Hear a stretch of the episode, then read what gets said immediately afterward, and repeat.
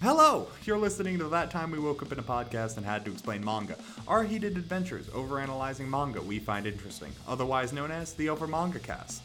I'm Matt, and tonight we read Blue Period by Tsubasa Yamaguchi, the lovely coming of age story where a high school delinquent decides he wants to do art real good, and is also a werewolf.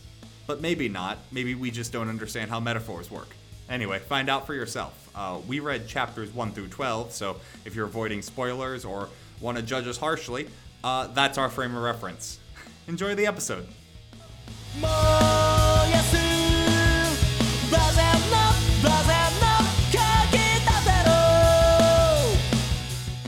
everyone. Welcome back to the Over Manga Cast. My name is Sam, and as always, here at the top of the episode, we talk about our familiarity with the property that we read this week. Zero, absolutely nothing. Never heard of it.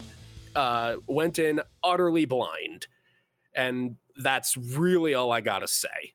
So, uh, Jake, I also went in completely blind. I heard Blue Period, and the first thing I thought of was, huh, I wonder if Blue Gender back from the late 90s, early aughts uh, was any good. I remember watching that on Adult Swim.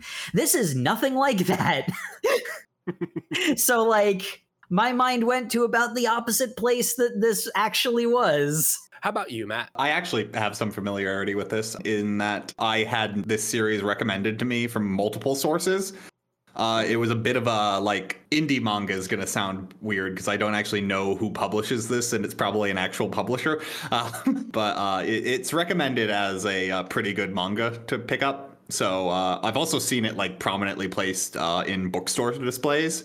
So I got around to reading it. All right, and Jay. So I was introduced uh, to Blue Period through Matt, and I thought it the art was very beautiful, and the fact that and I like art based pieces. So yeah, curiosity won over, and glad that we read this. The art is really good, and like one of the things I notice about uh, this particular thing, which we're spoiling it a little bit. Also, you should have done the bare minimum of reading on it. It's about oil painting. What I really appreciate is when they do the colored first couple of pages you get in manga, where occasionally you'll get color pages. Normally, that's done in watercolor.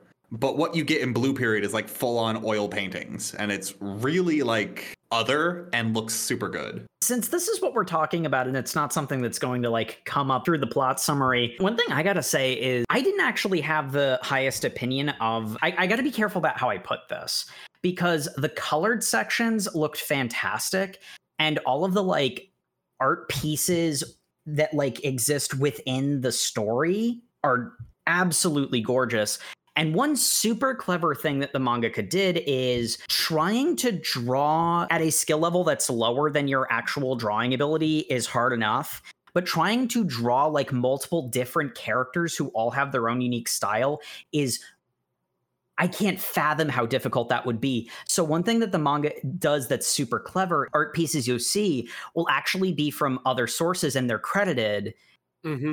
outside of the panels.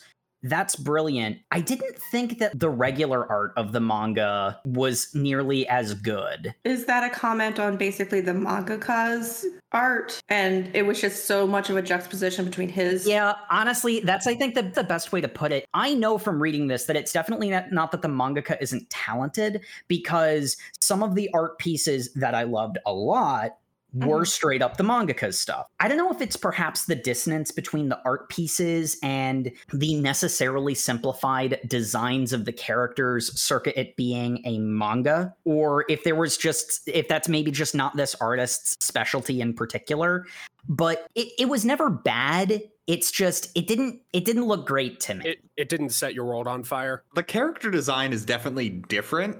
I don't know if I'd go as far to say it's like Boring. anything like technically is wrong with it. It's definitely Yeah. adjacent to what you would expect a manga to be. Like the face design is slightly different. Also, minor correction because I just looked this up. Uh, the mangaka is a woman. ah okay Okay. Yep. Yeah. um Uh, I actually think that Jake bringing this up early is important because, uh, in case you couldn't figure it out, this manga is about art and artistic creation and all the subjectiveness that is inherent with that. mhm. They bring up the subject the subject of subjectivity because I think and we'll discuss this later on, but my favorite character actually brings up what might be very expensive and but well sought after in some circles you might find hideous and you're like why do people like this The very first panel is the main character saying, Yeah. I don't get what's so popular about Picasso. I could Yeah. i could that. do this That is sort of why I wanted to be really careful about it because there's a lot of obvious, very real talent on display. I didn't particularly like the regular manga panel art, but if someone were to come up to me and, and hard disagree, you couldn't convince me because it's a subjective thing, but I wouldn't call you wrong if you hmm. liked it. It's just it didn't it didn't look good to me. Which it you know it's hard to not notice when they're talking about like art composition and stuff like like that's that's why I felt like I had to bring it up because normally it's that's a minor enough thing I'd normally not even bring it up. And with that caveat out of the way, we can get down to the plot of this manga, such as it is, because we start off with our pro tycoon, Yaguchi Yatora, and get used to Y names. There's a freaking lot of them, who is a second year in high school. He lives a, a very intense life. He parties hard, and yet he still uh, studies hard enough to be a top student.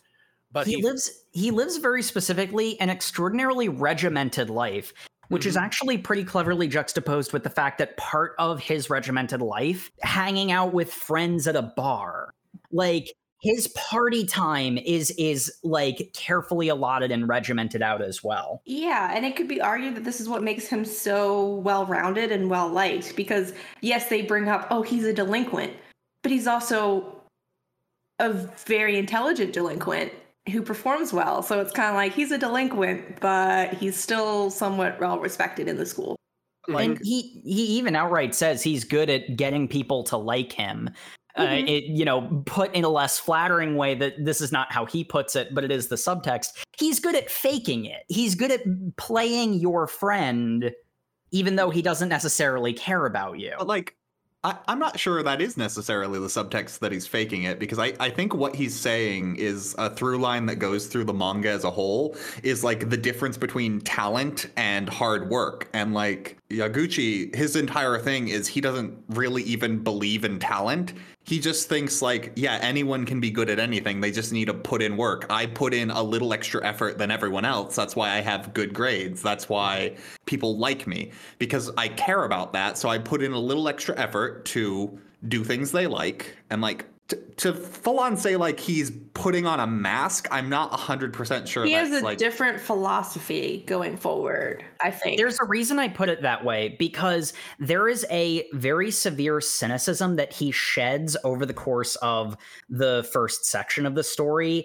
mhm. We all, we find out that ultimately the people who are his friends are actually legitimately his friends, but because he's living such a robotic regimented lifestyle, he's not really experiencing the company of his friends the way you know one really should and Mhm. so while definitely it is a it is a through line that that the mask and the cynicism layer of it goes away as he discovers art i think at first it definitely is a mask he does compare his lifestyle to like grinding levels in an RPG, Mm. yeah. which is a very soulless way to describe being a rambunctious delinquent high schooler who still gets good grades. Yeah, and like one of my favorite things is the reason he says he even bothers being a delinquent is because his dad told him if all you do is study all the time, you are going to be a boring adult. And he's just like, I don't want that.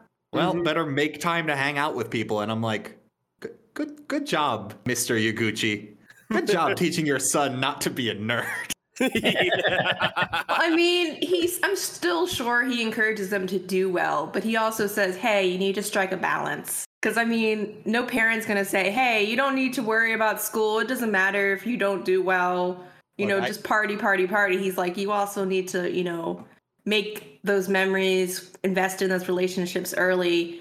And learn how to have fun because that's what's going to get you through more so than just putting your your head to the grindstone and just trying to like yeah I, I'm, I'm sure mr yaguchi is a well-rounded individual.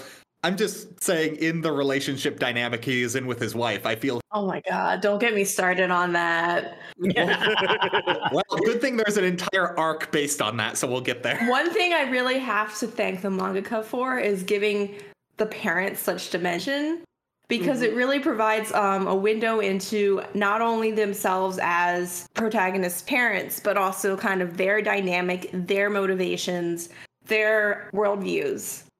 And I particularly liked, and we'll probably elaborate on this further along, is the fact that, you know, when he was talking about possibly going to art school and his hesitation with even mentioning it to his parents, more so his mother. The reason behind that and the fact that, you know, later on, you know, she kind of puts pieces together herself after she makes some discoveries. And while she's initially, you know, cautious and a little apprehensive, she really sees how this is something that he does seem to enjoy and excel at Mhm. and slowly wins her over. Well, we need to get to that point first. We start with the opening chapter of Yaguchi hanging out with, uh, as I like to call the crew, Du Bois. That is an apt name for them. That is that is Yep. exactly who they are. The boys. They're a bunch of soccer hooligans. and we learn that Yaguchi and Du Bois have taken art as an elective class because uh, the teacher there is exceedingly lax and it gives them an opportunity to get some much needed sleep in the middle of the school day. As long as you do literally anything, she will give you at minimum a passing grade. Can I just say, I love art teacher Granny Sensei. Art teacher is a mood. I love her. Uh, Life goals. I- I'm afraid I don't remember her name, but she is an older lady. She is, she's Probably got, think starts with a Y. yeah, I thought it was S. It was like Seda. she is unflinchingly positive and uh, wants to help out her students and help them grow.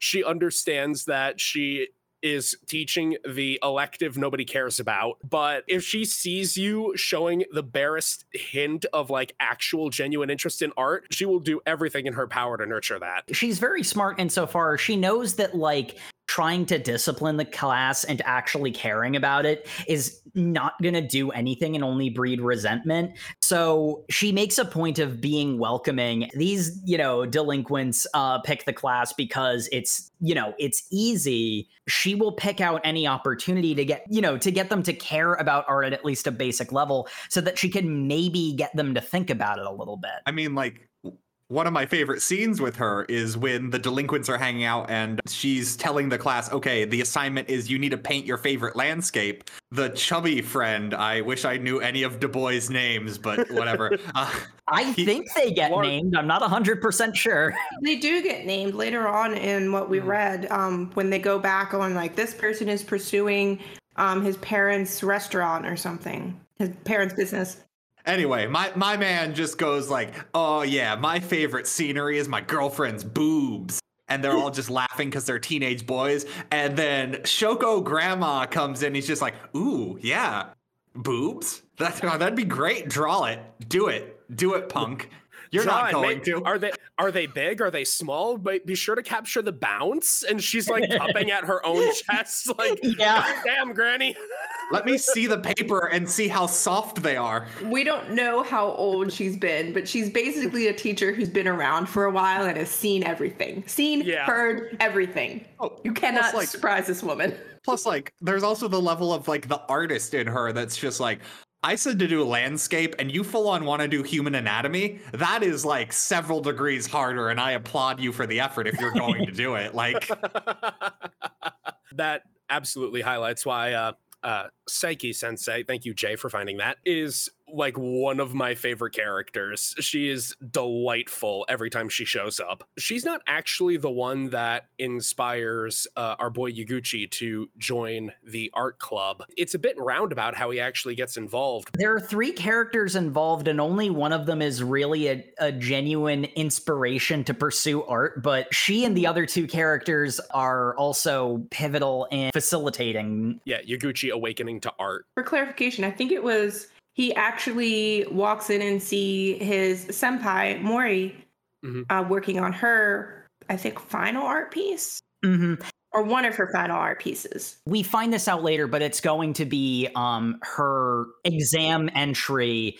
for the art college she plans to go to. And she's the one who's the actual proper inspiration because he sees um, on this just absolutely massive canvas a beautiful oil painting of uh, two angels. Like he's so struck by the beauty of this uh, amazing piece of art. Again, this is one of the ones that was like, this was specifically done by the mangaka. You absolutely cannot question this woman's art abilities because, yeah, buddy. Yaguchi, I get it too. You know, and I wasn't even seeing it like in person or whatever. This is on like a F100 like size. Like this is a painting the size of a It's person. a wall. It's a wall. Oh, it's bigger than Yeah. a person. It's like nine feet tall. That's the truest and most direct inspiration. But we also have a sort of frenemy rival type individual in Yuka. Who is my other favorite character? Great character. Hard to define, which actually fits their entire personality. Is hard to define. They don't want to be defined. We'll get more into Yuka, but like the the the most immediate thing is Yuka and Yaguchi have one of the strangest and yet one of the most genuine relationships in the entire Isn't it because they w- they've been together? Like they've been to they've been schoolmates like since elementary school. It's because they know each other that well. Like there's there like you can feel the history there that like all the quirks and idiosyncrasies of their relationship obviously come from something that happened between them. Very very genuine. Specifically um what ends up happening with Yuka is that it's very quickly established that Yaguchi and Yuka will constantly fight nearly not quite but nearly to the point of violence whenever they interact with each other. At least when it comes to like verbal bantering, they are on site. Well, it's not just verbal bantering, it's body language too, because it's like mm-hmm. You come to learn that they never actually take a swing at each other, but they definitely act like they would. And it's like the people who know them know not to break them apart, but everyone else is always really scared whenever they see each other. And basically, Yuka just goes up to Yaguchi and says, Hey, you're helping the art class move some stuff. And they banter, and then he does that because What? Why? Why would I do that? Because I said so. Come on. Because running theme of Yaguchi is despite the fact he puts on a tough appearance, he still wants people to like him and is willing to put in effort to get Mhm. like the minimum amount of effort to help this person out is worth the social like capital he gains from it is really Grinding levels in an RPG. You take every side quest. Yeah. Mhm. One of the things that um, Yaguchi is specifically helping with is moving the F100 canvas that Mori Senpai's magnum opus piece is on and moving it into the art club. He sees it unveiled in all its glory. It makes him see the world differently, which is a uh, pretty consistent theme throughout. hmm Awakens something deep inside of his soul, and he specifically focuses on the use of gradients, particularly, and I believe the color is green. Mhm. In in Mori Senpai's art, that that's what he focuses on. Yeah. Yeah, he sees it when it's not quite complete yet. And one of the things he notices is one of the angels has noticeably green skin. He will later find out that mixing that green tone with another tone makes a very realistic flesh color. That sort of extra depth to it is something that he had never really understood about art because he'd never looked into it before he and like you know this goes back to like the idea that he lives such a regimented life. He sees art as being a waste of time. Mhm. it's not something that is productive. Like strictly speaking you can make money doing art but you know he does the cold math of if you try to get into art you'll probably fail in you know selling paintings for a va- you know vast amounts of money and you'd probably have to end up doing something else. So pursuing that as a career is foolhardy. So why waste your time on it is his initial perception until he sees in person this incomplete Yeah. yet still astounding art piece. We see him very tentatively awakening to the power of art as uh he and Du Bois have another uh, late night hanging out at the bar watching football, uh, getting very drunk, staggering home through Shibuya in the uh, early pre dawn light. And Yaguchi is taken by the emptiness of the streets and the sort of blue lighting that comes from the city before the sun is fully up and he's just entranced by it and is uh, kind of like talking to himself about how beautiful it is. His friends joking around is like, "Yeah, it's pretty trashy, huh?" that's one of the biggest moments for him and why I say it his persona starts off as a mask because initially when he sees this he's he's looking at the world and the way that like color plays off of real things in the world and he never looked at the world in that deep a way before. It you know he had always seen the life like a video game you know? That's just the mm-hmm. background setting to this scene but he actually looks at the world in a more complete way and he starts thinking in his head how beautiful it is, he makes the choice to verbalize it and he realizes he never really talked about the things that he thought or he liked with his friends. And one of the really cool things is it would be very easy to maybe overplay the idea that he was wearing a mask and have his friends not really be real friends to him. But one of the things that is a really cool moment is he makes this expression. His friends don't quite understand what he's getting at and they make a joke about it. And it's not a mean spirited joke by any means, but they're all super drunk and having fun. It's a joke you'd make if someone said a weird, like non sequitur statement out of nowhere. Like, It's it's a very natural moment. And it was it certainly wasn't the statement that one of his friends made that brought this reaction onto him but like he was embarrassed to the point of like having a panic attack Like almost crying. that he expressed how he really felt about something. The really cool thing is this is him coming out of his shell and when he does come out of his shell, he's still buddies with you know, Du Bois. Like their relationship only gets better from this. Well, like even the guy who makes fun of him, he's just like ribbing him a little, and then when he immediately like goes, "Oh, well, no, I didn't say that. My friend said that." You can see his friends go like, "That's a weird cover up, but okay." then afterwards, it's like the friend was just like, "Man, if he just you know stood up for his opinion, I would have talked to him about it." Like, what is this like weak nonsense of have an opinion immediately back down before anyone can talk to you about it? Like. Come on, man, stiffen your spine. Yeah, when they when they notice that like he has a negative reaction to the quip, they're apologetic about it because they didn't mean anything by it. He does leave the scene and then they're like, "Man, he could have just talked to us." I mean, I don't see the beauty in the place, but you know, sure, fine. He could have talked about it. This carries us into uh, the next day back in art class, and they're still working on the, your favorite landscape project. And Yaguchi's like, I was just going to draw some bullshit, but what if I did the Shibuya and in the early morning when it's blue? And he paints that. And, you know, he waited until the last minute because he wasn't taking the class seriously. So the piece is far from complete and polished, but he put a lot of heart into it. So even though he's embarrassed by how partially done it is, most of the people looking at it and seeing his signature on it are like, dude, I didn't know you had it in you. My favorite bit is uh, Yuka going like, "Hey, this is really good." Oh, I regret complimenting this. They outright say, "I regret complimenting this." It's pretty great. Oh man, Uh, Yuka is best character. I love Yuka. Yaguchi gets compliments on the art piece, and he's like, "People are complimenting something I did that I really felt something. What is this What? feeling?" In that scene too, we have the same friend who made fun of him go like, "Oh, that's what you were talking about." No, that does look really good. I recognize that's where we like walk after getting drinks. That's really cool. Yeah, And, and, like- Yuka or not Yuka, uh, Yaguchi can. there's so many Y names. Yaguchi cannot handle like the callback to that scene. He's he's humiliated by the fact that he's expressing himself because he never has before. It's it's a very vulnerable and real moment from him. And so he decides to join the art club. And then the next two chapters definitely happen. Um, yeah, this is the part where Blue Period goes from an interesting exploration of a character learning to express himself to what I call Dr. Stone for artists. yeah, because as, as much as I love the teacher, uh, these next two chapters are literally her explaining the basics of painting and then also how the professional art scene and more importantly, the collegiate art scene works in Japan. At which point, especially for the latter of those two, if you are not a part of, you know, the groups that that's relative to, it is extraordinarily dry. Oh, I, I, I skipped over the entire page that was just listing all the different colleges and their merits.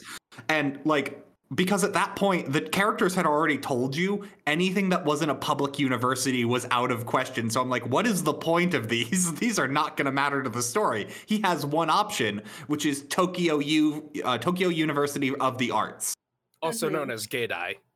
geidai also known as the best school in Japan. If I'm to understand love, But the Hina. hardest to get into. It's kind of it's I guess it's kind of like Harvard, where it's not as expensive, but it's considered like but it's a it's a public university.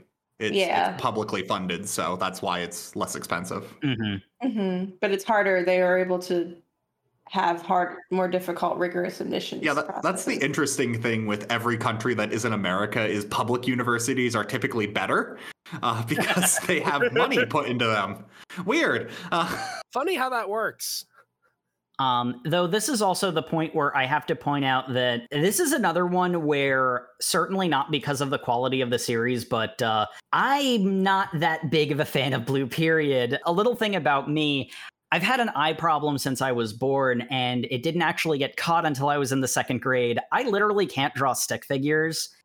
So the fact that it goes so deep into art theory, and that is honestly the meat of the story going forward, it lost me right about here. it's okay, Jacob. I feel the same way when I'm reading Dragon Ball and I'm like, man, they're sure talking a lot about Ki Blast. I can't do Key, so just clock it out.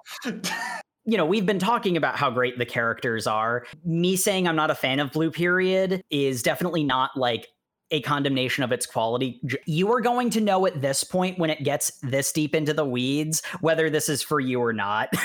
Well, let- the second we get past these two chapters of just lore dumping, I think there is a little bit more to know if you would like the series. Because the, the lore dump is not indicative of the rest of the series. They really don't do this again. Yeah, it doesn't happen quite as frequently. Uh, it's it's more it's more scattered throughout, uh, but I, I would say it's balanced a bit better from this point on. They don't full stop just explain you art terms. Yeah, they don't like stop this the actual story to just get into stuff, but uh Yaguchi at this point is a little confused, but he's got the spirit. At some point, uh, Mori Senpai went off and uh, applied to art school and got in. Well, that that was her her her painting was her application. Yeah. Mhm. yeah. So, Well, well, the question. And it, well, and it was a very emotional send off because Mm-hmm.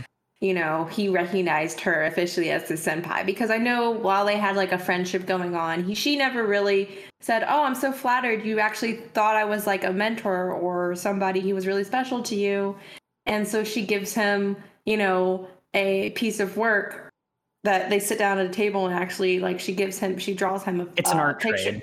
yeah to like remember her by. And he then um, promises to in turn give her a a piece of art to remember him and it's just so sweet and touching i really enjoyed that It is. It's really cute. The question was she had gone in to submit her application. We weren't sure she was getting in, and of course she did. Actually, the of course she did is not actually super certain because one of the things they make clear is that sometimes it takes people years of trying to actually get in.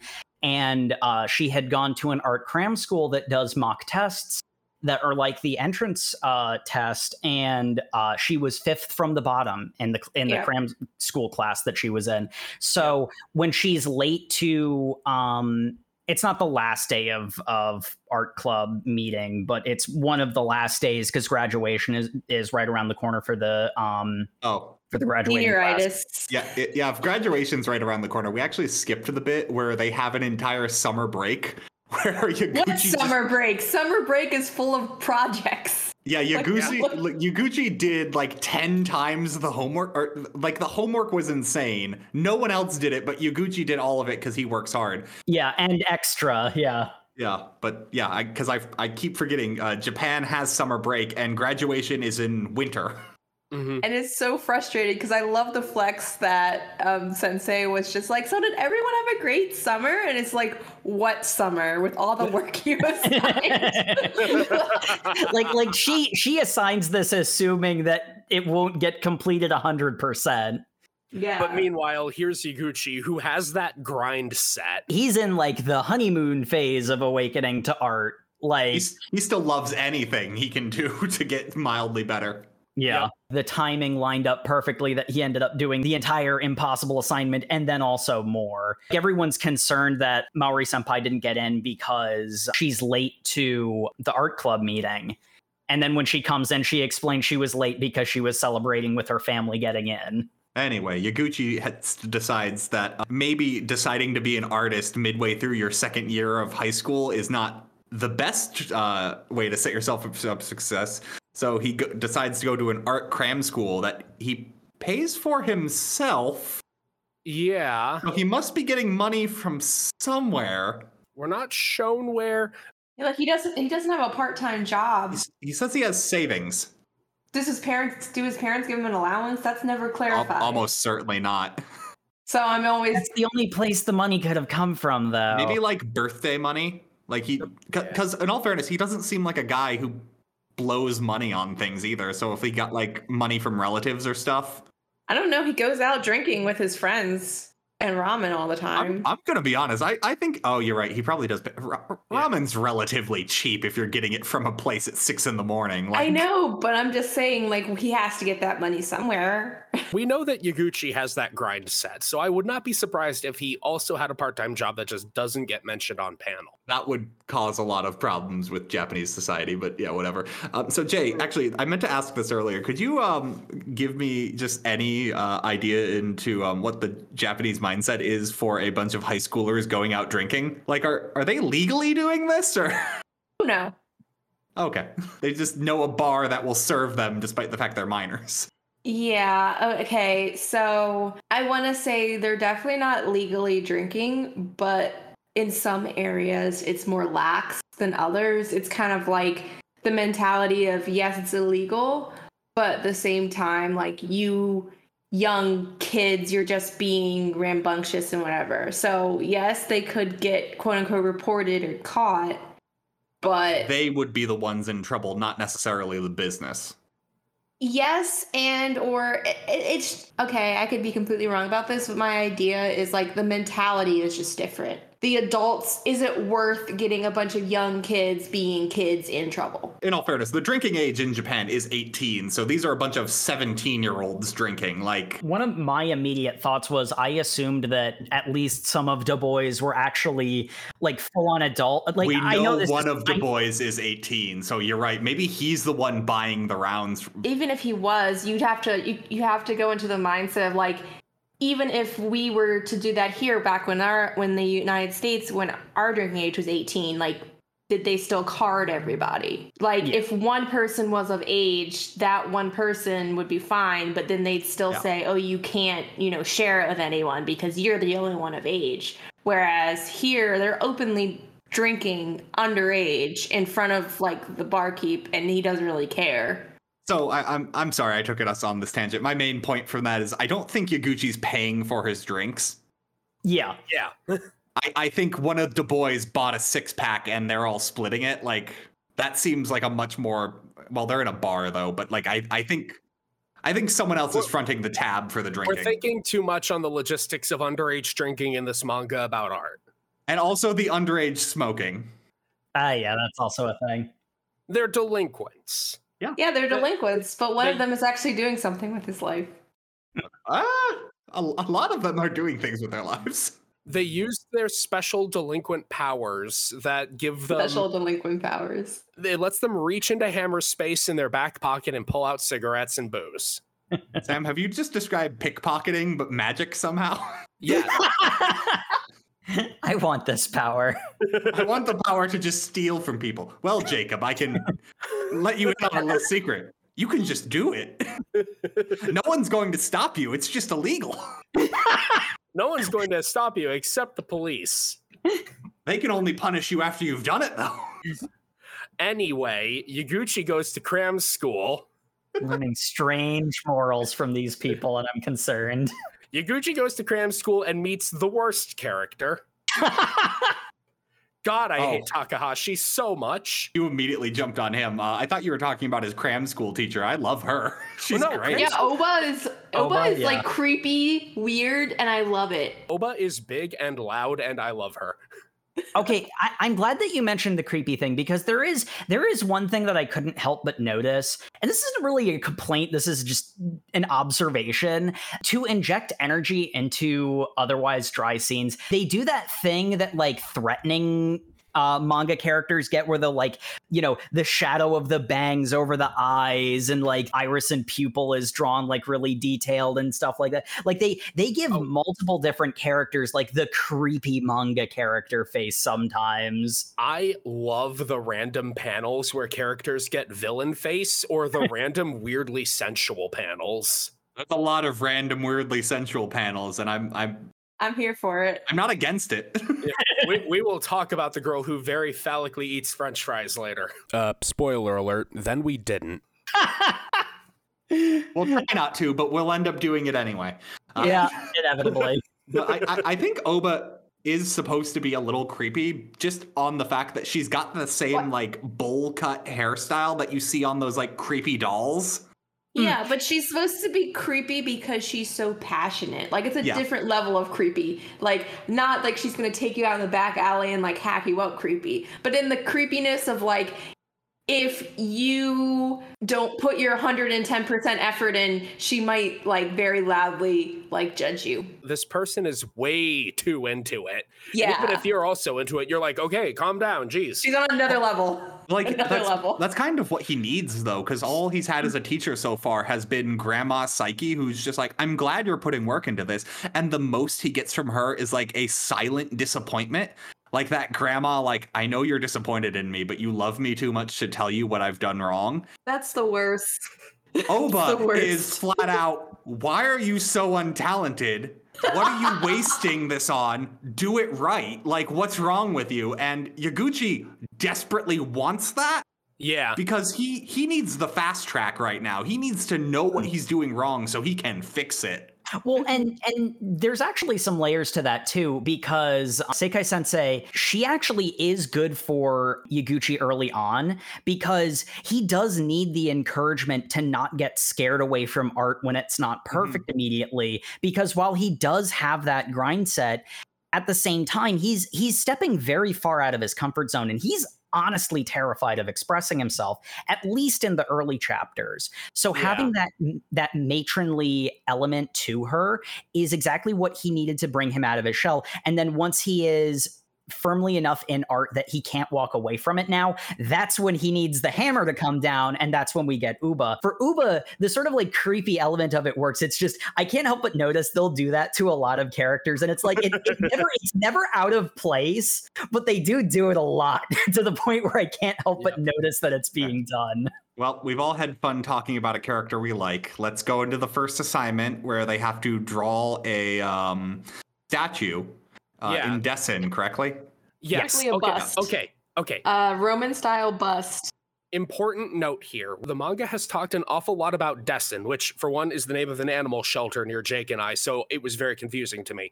For two, we know an art, and we asked her what the f- Destin is, and she didn't know either until we started Googling and found out that it's just French for sketching.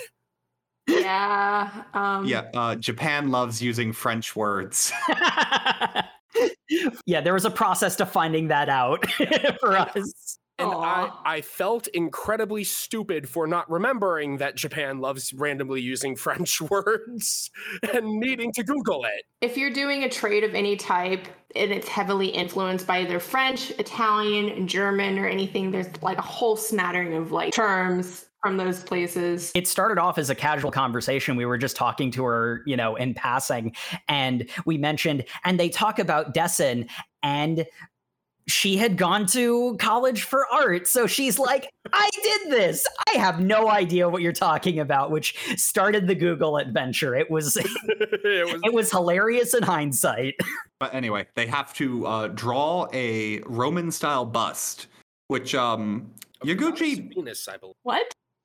It is it? I thought it was a dude. I thought it looked like Caesar, but I could be misremembering. I, I could also be misremembering, but I'm pretty sure it was supposed to be a Venus. No, it was definitely a dude. They're drawing a bust of a of a human form is the And important part. The, the the important part to take away is like sculpturally, it appears to be of like Roman, like that kind of. yeah, yeah. But um, yeah it's, it's, it has that sort of marble You've all seen it in your vaporwave videos. I'm, you're not wrong. Um, but uh, so basically, uh, Yaguchi feels like he's a little hotshot coming into this class. He's done all the work. He's done better than a lot of people in his club who, are just doing it for fun. And this first assignment hits him right in the face, telling him, hey, you are not in a club anymore. You are in a group of people who want to do this professionally. Or at least academically, this fun time art is not gonna fly anymore because he's just like, oh no. Oh no. He did okay, but compared to everyone else doing it, okay is not good enough, especially two uh, pieces are just above and beyond, Mhm. like so far above and beyond everyone else. Um, one of which belonging to a woman who does it on a fully black canvas, which is really impressive and is pretty good. Yep. But uh, the one that is uh, like far beyond everyone else and is immediately singled out as the best just on sight uh, belongs to a uh, individual known as Takahashi, who we all hate. he, he has another Y name. We're just calling him Takahashi. he is most often referred to by his uh, last name, but uh, yet another Y name. No one wants to be close enough to him to even dare use his first name. Well, it's not just that people don't want to be close to him. He also doesn't want to be close to people. It's weird. It's like I just want to be alone. All you guys are beneath me. He's such a little gatekeeping punk. He calls everybody else posers. He he is that kid. Like his sketch of a bust is so good and the teacher asks him how many times have you done um like like uh destin work on bust? Like this is clearly practice. And he goes i just did it for the first time. It's not the fact that he's answering the question honestly. It's that he answers it in such a way Yeah. that seems to imply everyone else should be just as good or they should quit. And i'm like i hate this kid. Oh, yeah. this kid is eminently hateable. So, unpopular opinion incoming. I hated him too, but clearly less than the rest of you because I saw a lot of myself in him. Oh, well no. jacob i didn't I want to bring to this up it. on a re- on a recorded Yeah. podcast but i'm kidding No, I, like jokes aside, that was me in in high school. Pretty much before I, I met Sam, and I met Sam before either uh, Jay or Matt. The way Takahashi is, that was me in high school in my uh, freshman year. So I hated him too because he's a little gatekeeping asshole. but I didn't hate him nearly as viscerally as because like when when everyone else uh you know brought up the name with such contempt, I'm like, I didn't think he was that. Ba- oh, I identify with him. Crap. yeah let, let, me, let me just make an official statement uh, as a manga and anime discussion podcast obviously the over manga cast does not judge people based on how they acted as freshmen in high school that should just be obvious from the very nature of what we are yeah. Yeah. i know you naruto ran to through the walmart parking lot i know you did it you can stop it that's not appropriate but i know you did it you individually I think it's perfectly appropriate. You listening us to us right now, James. You, Jay, who did it just last week. That's also inappropriate. Shut up. I, I did not expect the tangent to go this way. I just hated him less than everyone else. Well, anyway, uh, so the main thing is the entire class is basically just talking about like what a prodigy he is, which um, kind of culminates with uh, Yaguchi and um, Yuka. oh, you know, he, he went with Yuka. Yuka also went to the Mhm. cram school. That's right. I He goes to the cram school, and then that session of cram school ends, and then there's another cram school session later. And in the Mhm. first one, he's in the same class with Yuka. Yeah. Well, okay. So we we probably should establish this. Um, Yuka is kind of a weird rival because they specialize in traditional Japanese painting, which is treated as a completely different like path than the oil painting that uh, Yaguchi's on. Mhm. So they're never going to be direct competitors, Hmm, and even in the cram school, they're in completely different classes. It's literally like comparing apples and oranges. You just can't.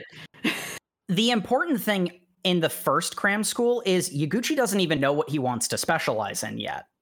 Mm-mm. he just picks oil painting because it's what um His senpai did. yeah and it is over the course of the first cram school where he's you know like doing all these various things it's at that point when he solidifies that yes this is indeed what i want to do but like at this point he's in the same class as yuka because it's not as specialized a class as he will be in later Yep. Like a gen ed kind of thing. Yeah, the, the main point is why I brought it up is he and Yuka have a conversation, which eventually culminates to Yaguchi is talking to Yuka, just basically like, I don't understand why he's so much better than me. Like, what do I need to do to reach that level? And Yuka kind of just flat out tells him, like, hey, do you see how everyone else in your class just basically gave up and started worshiping him like a god? The fact you think you can reach that level is what you need to think. Mhm. You can't, like, think things are unobtainable to you because someone's better than you. you can get that good too. hmm Yuka basically says, "Shake your fist at God. What's he gonna do about it?" Mm. Again, I love Yuka. They're Very, great. very on brand for Yuka to go like, "Hey, this is the established way things go." the establishment. going back to like one of the important elements of how Yaguchi works. When he starts the series, he thinks that talent basically doesn't exist. It's how much effort you put into it. And in going to the cram school and realizing how much he is a big fish in a very, very small pond, it slaps him in the face with the idea that talent absolutely is a thing. What Yuka tells him is is it basically like synthesizes the way he was already thinking with a more nuanced and more complete understanding of the situation talent is a starting point. You can work up from there based on how much effort you put in. The fact that you have the drive to reach that level means that you can. And of course, Yuka knows that Yaguchi has the uh, has the drive because they know each other so well. Yaguchi and Takahashi uh, are waiting at like the same uh, train stop as they're heading home for the night, and, and Takahashi's being an antisocial little bastard. Yep. later on, and I regret that the fact that I lost this, but I love the burns his mom gives him. It's just so beautiful. well, we'll get there. Yaguchi, he's just such a nice guy. He tries to be friendly with everybody, and Takahashi's being this little brooding jerk. Yeah.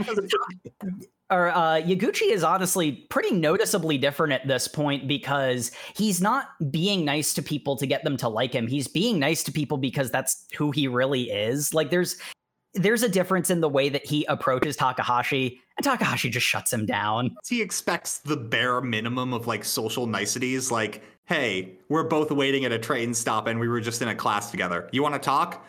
No. no. Go away from me, peon. And I'm like, and Yaguchi's just like, "Who acts like this?" He's not even mad. He's just confused. what sort of Yuka's little mad. punk? Yeah, yeah, Yuka's very mad. The graduation uh happens. Mori goes on to uh goes on to college. The art trade happens. It's very cute. And is this when uh, Yaguchi has to get his um life plan uh slips uh, signed? So is this the first or second time? This is the first time when he initially gets it. It was funny for how regimented his life was. He didn't really have a plan for the future because he wasn't passionate about anything. And so suddenly, once he gets into art, when he gets the what are your three options, he puts Geidai three times, mm-hmm. Yep. almost as a joke. His mom stumbles across that before he can actually like talk to her about it. She's kind of the source of where Yaguchi's thought process of I need to do something reasonable with my career. I need to do something that Again, like, this is very much mm-hmm. a it lost me, but not because there's anything wrong with doing it this way.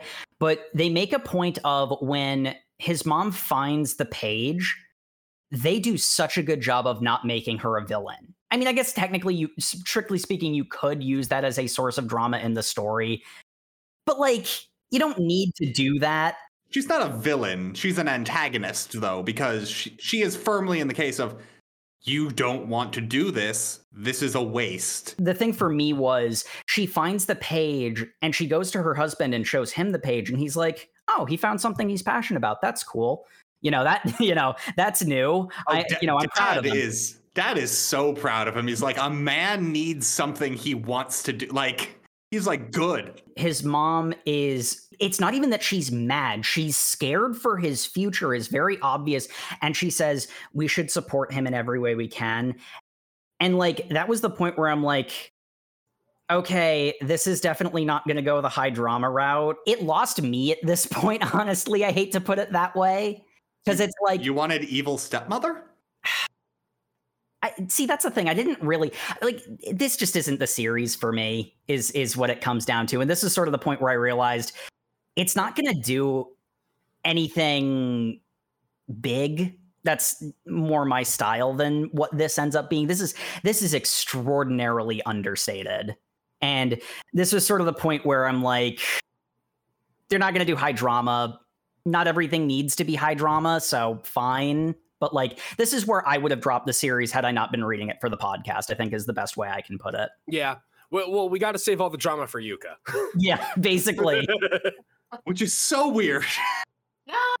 Yuka is absolutely the main character of an entirely different manga.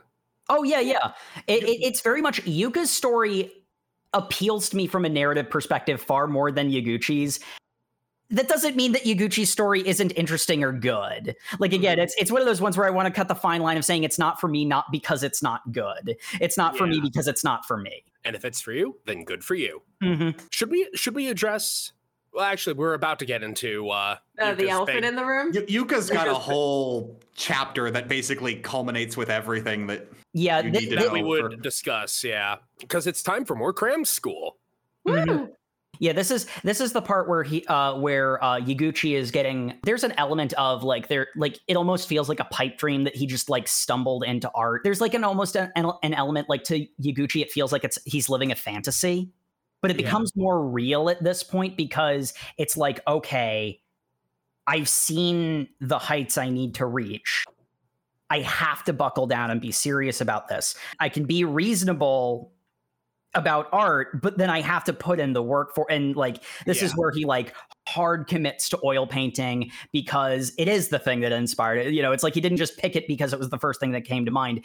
He picked it specifically because it's what he wants. and Yeah. he goes, I need to make art friends. Mhm. Oh, Yep. hey, other main character in the cram school.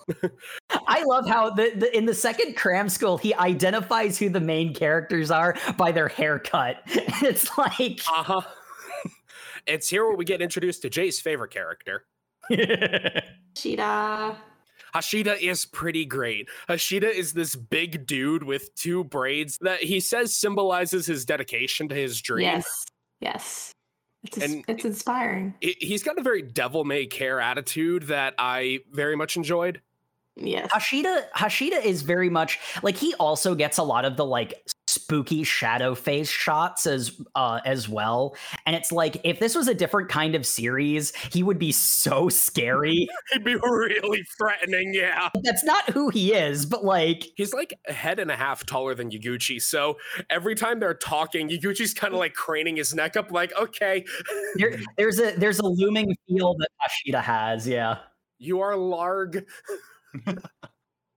well eh, that's the thing he's he's tall but he's also very thin Yeah. so like uh, again in a different series he would be an extremely threatening character here Ah, he's yes. just charming In my Yeah. Slender Man one shot about a art school in Japan. Oh yeah, Takahashi's also in this class because we got to keep this annoying little bastard around. Speaking of keeping that annoying little bastard around, let's go to the art museum. I was going to make the joke Slender the eight pages of Dessin, but uh, Ooh, that's also a pretty good joke. yeah, that's good. Yeah, but um, yeah. So does does um Hakeshi Hakashi just have the three tickets to the museum, or do Uh, they no, decide to go as a trio? no, Yaguchi is Is she- actually the one with the tickets. And well, basically, what ends up happening is, uh, or no, no, no. I think Yuka has the tickets, but gives them to Yaguchi. Mhm. Yeah, Because you this is after a conversation when they're like, I don't know what types of art. I haven't really looked at art before. And you can say, Well, I have these tickets to like a museum if you wanna go. And then Just 'cause hearing they're like, I have a date. I have somewhere else to be, so take the tickets.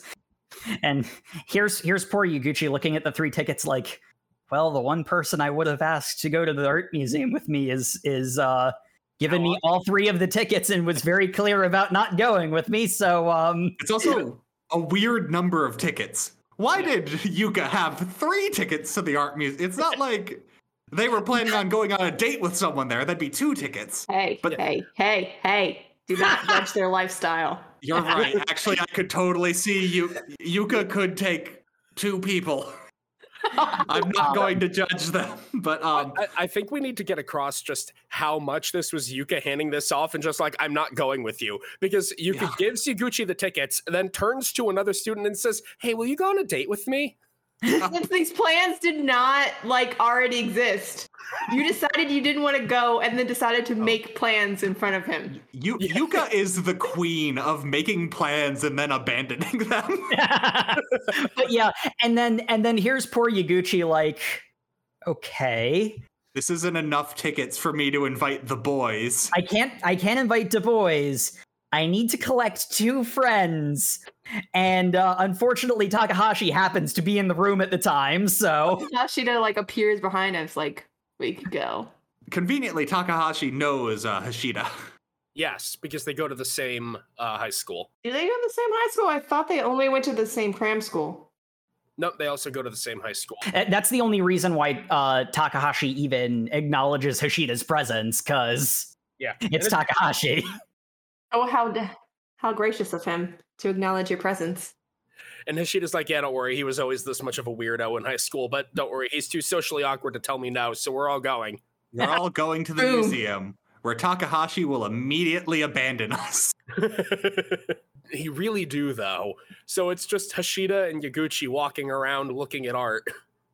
Yeah, And and, then- and to be fair, you know, like they're they're talking about stuff, and eventually Hashida does actually leave uh, Yaguchi to his own devices, and all three of them do split off from each other. But it's it's very apparent that Takahashi basically vanishes from the scene the instant that he can. Well, actually, uh, they don't leave on their own devices. Hishida uh, challenges uh, Yaguchi to um, a game of auction of pick the piece you would buy. Mm, Yeah. yeah. Yeah, this is after his speech about like the quality of art is really um contingent on the individual and that you shouldn't follow like trends.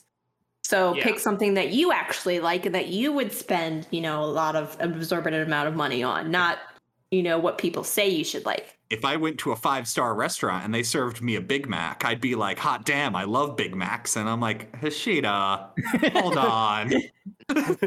It, it's around here where we've gotten into uh, the cycle with Yaguchi, and the cycle is awakens to some emotional aspect of art, realizes that he does not have the talent to actually express this, learns a new technique, goes hard on the technique, stops paying attention to the emotion, has to get his head slapped and reminded about the subjective and emotional nature of art. Uh, he'll get into a short funk and then see the beauty of art again.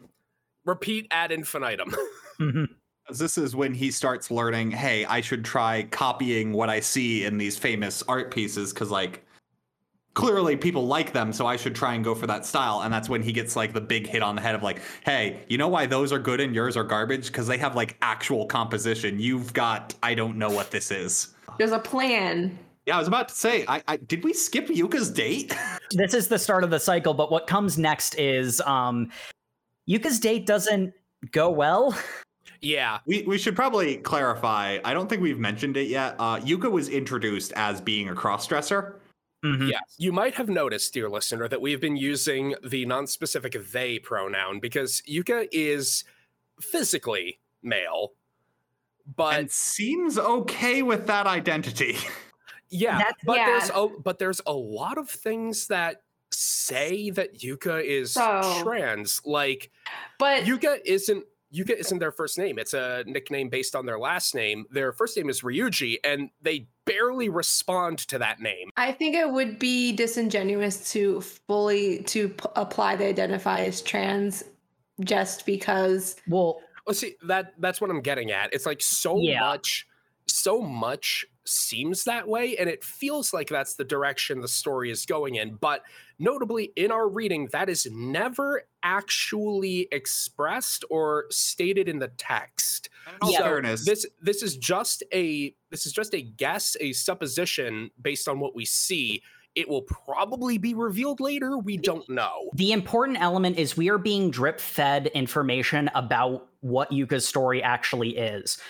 They might be trans, they might simply be a crossdresser. How exactly the story is going to handle Yuka's journey, it's it's not a particularly fast-paced narrative. And also not the main narrative. it's also Like, not yeah. the main narrative. And we see a bit of Yuka's home life a little bit later. It's not fantastic either. Yep. And so, how much Yuka is comfortable with any given element of themselves? What has been revealed to us up to this point is that Yuka is not currently happy because people are not acknowledging them the way that they want to be acknowledged. But we've also, because it's such a hostile topic for Yuka, we've also not really directly addressed how Yuka does want to be seen by people. Yeah. Because how much how much of Yuka is hiding even from uh, Yaguchi is very hard to say so far. like I, I think the main thing we get is um which I guess the main point of this is uh what happened was Yuka's date. They told them that they were uh biologically male, I suppose. They said they were a boy in the text. The response was a hug and sorry, I don't really want to do this. The person was obviously trying to be polite, He but was trying to be nice. hmm but I- said, "I'm n- I'm normal" or something to that effect. And I was like, "Ooh, big oof." Yeah. He gives Yuka a hug and says, "I'm so," and like you can see from the look on his face, he's trying to be nice about it. But he's, he says, "I'm not a weirdo." Like he phrases it that harshly, Mm. and Yuka does takes it about as well as you can expect. It's it's very it's very genuinely painful for them. Yu- Yuka's got a pretty good um comeback to that too of like when talking to the Yugi about the fact just like I would he have hugged me if I were a girl? Like Mhm. the hug was pity that they did not want. Yeah, Like in all fairness, the entire conversation is essentially Yuka saying like normal is stupid. I Mhm. don't want to adhere to any roles because like it's basically just a mo- monologue about like and that's what I'm makes not me an- think they're not trans. They might be like non-binary I, I'd say gender fluid is a pretty or gender fluid. Gender fluid or non-binary are definitely also options. I, I would say based on what we've read so far, I would lean further to those because there's not like any yeah, that's true. there's not any strong indication that Yuka views themselves as a woman as opposed to anything else. I think Yuka views themselves as Yuka. And also There's also evidence in the reading that they don't reject being male or being female. They Yeah. actually are a hodgepodge of both because um, they are identified as wearing male and female attire, depending on how they feel.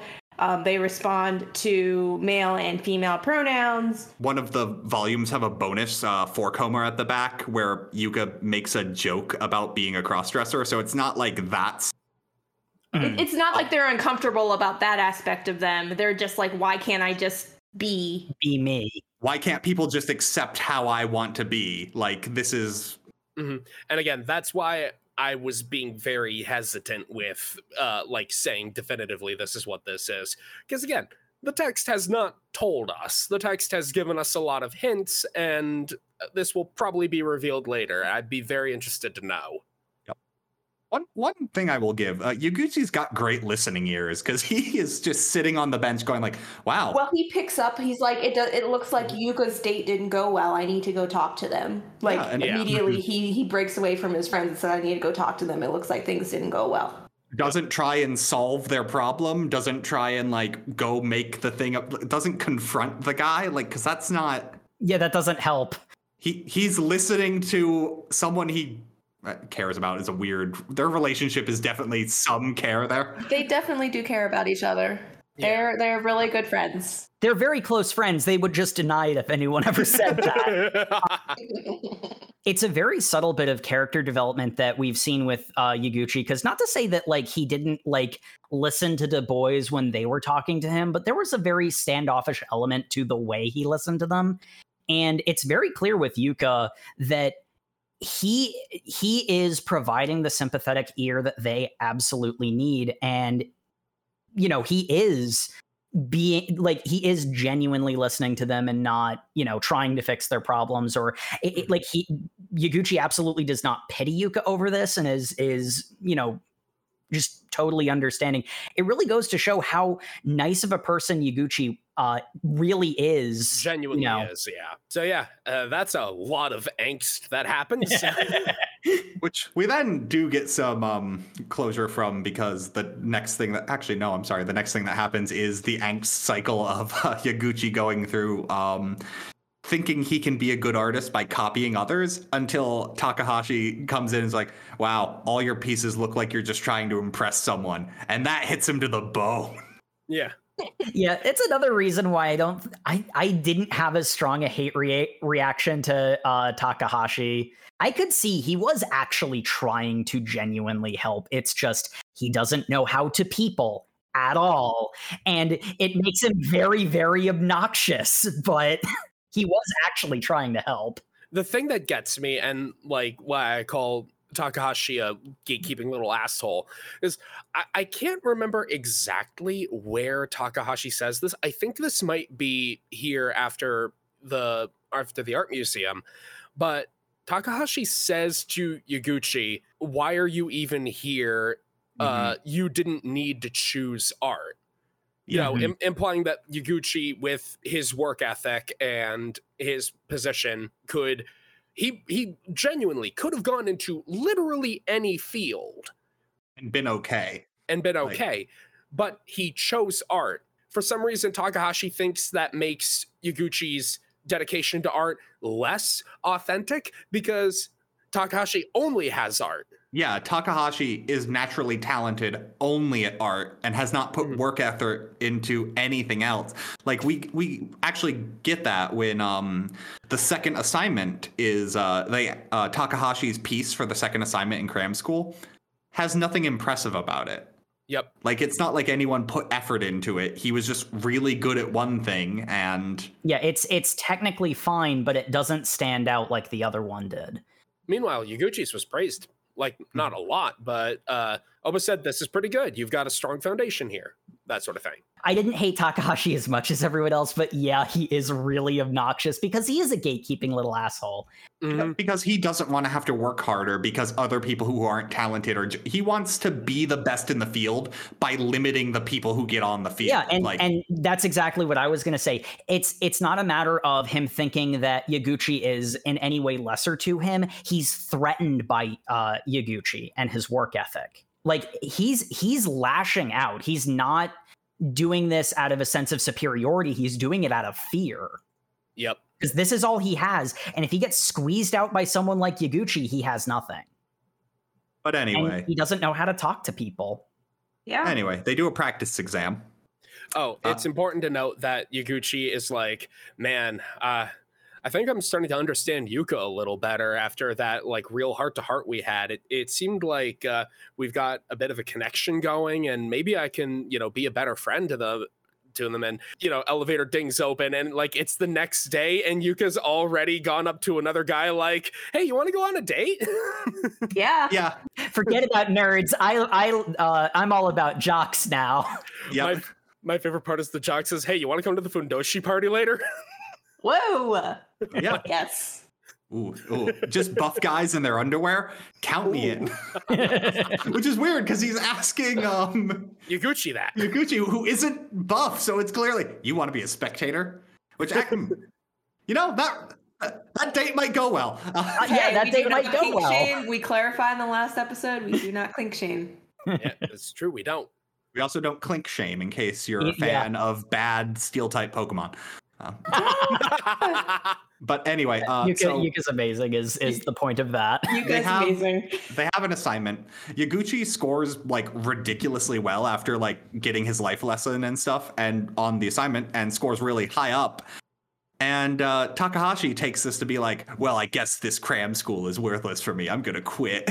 Oh my god. I just wanted I just wanted to scream and be like, wow, you really are a little turd. I'm not winning with no effort, so I guess I'm gonna go home by myself. I outgrew that, but I did that too. God, I hate how much I identify with this little. ugh. He's a little turd. I'm just Jake, the first step is admitting you have a problem.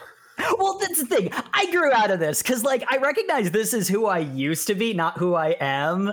But the fact that I feel this character at the level I do is like I'm I'm cringing at my past self. I know my past self would think he's the best character in the whole thing, and that just uh, Why, why does the mangaka keep making this character out to be the bad guy? He's right. yeah, that's past me, and I hate it. Uh, intervention, Jacob. the manga is calling you out. I mean, probably a few two years too late to Yeah, go yeah. past Jacob. But um, anyway, uh, after all this angst, uh, Yaguchi decides he needs to go see some art at uh, Tokyo University, otherwise known as Geidai. Uh, so he invites the boys along to go on a college scout trip, and I'm like, good job. The boys. They're totally on board with it. They don't really get it, obviously, but they have a fun time. And like, honestly, I love how their friendship has developed and become more real at this point. I love the fact they buy a bunch of beers at the college festival. That's in a panel, and they just buy beers. Yaguchi doesn't get any, but he gets coffee, which apparently has the same effect as alcohol on him. And is it possible to learn this power? I'm I'm I'm gonna be honest. Isn't that an Irish coffee? Yeah, maybe. Uh, that strikes me as the mangaka backtracking on how much you're On the underage drinking? Yeah. They're like, Because, well, I mean, honestly, I did get the impression, and I started to say this before, I did get the impression that before it was revealed that the boys were also students at the same high school, I thought that they were adults that Yaguchi hung out with. Mhm. So I kind of assumed that like he was drinking water while everyone else was drinking beer. Like, because that seems like something that he would do, but it's not clear on it. So in all fairness, he always is sober the morning after, but like he does say he drinks in like an internal monologue. So it's like, what was the point of that? we sidestep that because, you know, it is underage drinking. Meanwhile, he still smokes. He smokes for him too, Oh. which is a thing Yuka calls him out on. Like the first time they meet, he's like, "You're only smoking because you want to be part of the cool guys." But then he totally just smokes whenever he wants to be an artist too. So he's like, "No, I do do this for me. Damn it." Well, I think the first time he does it for him is when he starts doing art. Almost almost in spite of, about what Yuka said because again, they may be friends, but they would deny it if they were asked. Uh, but anyway, uh, the boys are running around the art school. Um, I can assume buzzed because they do get a round of beers. At least one of them is definitely buzzed because they call him out on it. Yep. you have already managed to have too much. How? They also call you. Uh, Yaguchi out on it because he's drunk off coffee because he's just so excited to be around art. Yeah, Yaguchi has a, has strong like high on life energy in this scene. But like the the main takeaway is Yaguchi sees all of the art that people at the college he's trying to go to are doing, and he's just like, I'm not near this level at all. I mm-hmm. need to do something because there is still a giant chasm between me and the people who got accepted. Like, there is a sea of people who got rejected who are worse than these people. Yep. And he considers himself to be at the same skill level as that sea of rejects. One of the things that he notes, and this will become uh, particularly relevant a little bit later, is he notices that he doesn't really feel a connection to any of the pieces that while he's there, like he recognizes that they are all far beyond his skill level, but um, you know, when he was at the art museum, you know, like he had that connection with Mori Senpai's F100 canvas piece. He has that connection with a couple of the pieces at the museum, and he's looking around at at this school he's trying to go to, and he's thinking, none of these speak to me the way those did. And like he he then furthers that conversation along with uh grandma teacher Saeki sensei where essentially what he comes down to is um they were all technically amazing but like what was their artistic like what was like good about them Yeah, what was their vision? Where was their heart? I think exam pieces is something that gets brought up by um This is where exam art happens. 'Cause it gets brought up by uh Takahashi When Because- Takahashi is giving his little gatekeeping, uh, I'm gonna quit because I didn't win speech. You're all posers. Yeah, he one of the things he says is my piece only did so badly because I can't do exam art, and that was part of the gatekeeping element of it. It's like everyone else is fake, and that's why I didn't get first place. what grandma kind of uh, comes down on is like yeah because you obviously can't have an entrance exam without criteria and unfortunately a lot of art is subjective and has feeling behind it so you can grade on technicality but like a, a piece evoking emotion from you or evoking emotion from the artist like that's real hard to put a grade down on so that's what they mean by exam art but the fact someone would say that's kind of dismissive because she also doesn't like the fact someone that uh, Yaguchi learned that term. Even brought it up. He has this conversation with her, and then also later has a similar conversation with Oba. She outright says, "Yes, that was the thing the school used to do. We it doesn't do it anymore because of how bad it is." Mhm. and people realize that once you reach a certain reach a certain level of technical skill like intentional exam pieces only you know reduces the quality of students who get in people like using the fact that that used to happen as an excuse cough cough takahashi not that she knows to make that comparison Oh yeah, no. She doesn't put it as crudely as I'm about to, but uh I do love the subtle jab of uh uh Saeki Sensei go- essentially going, lol, imagining thinking that exam art is still a thing, lol, couldn't be me.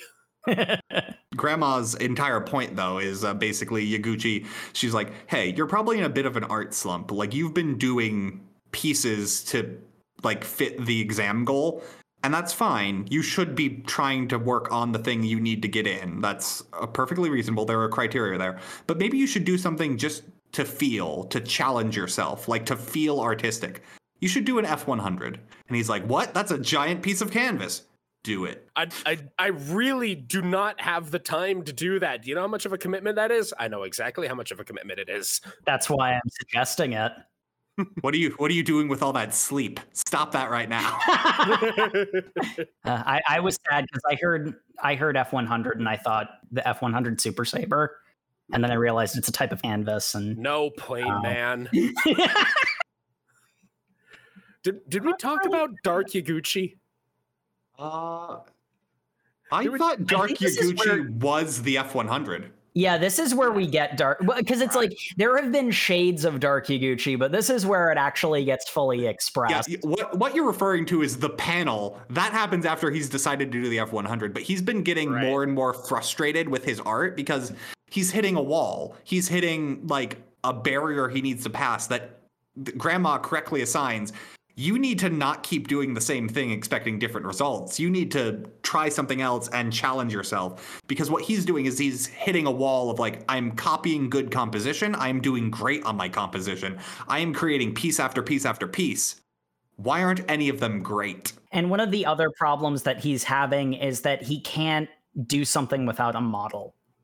Yeah. all the drills he's done to make himself more technically proficient means that he has this crutch that he needs to see an object to transfer to his canvas. One of the big arc phrases of the series is um, art is communicating without words. Mhm. And he, at this point, is getting very, very good. Like, he's not obviously top tier yet, but he's getting uh, very, very good at like doing a basic technical drawing of a thing Mm-hmm.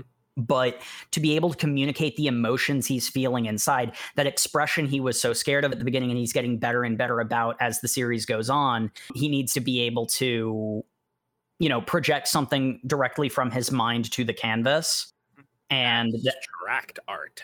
and uh, that is the f100 and the big problem that he was hitting over and over again was um, he was being given like prompts and stuff that were very vague because they're art prompts they should and his thought process was not let me express myself on the canvas. It was how do other people want to see this thing? What is the acceptable way to portray how do i get the prompt right? Like and like one of them was uh, the thing that motivates him to do the F100 in the first place is um, draw what you think a bond is.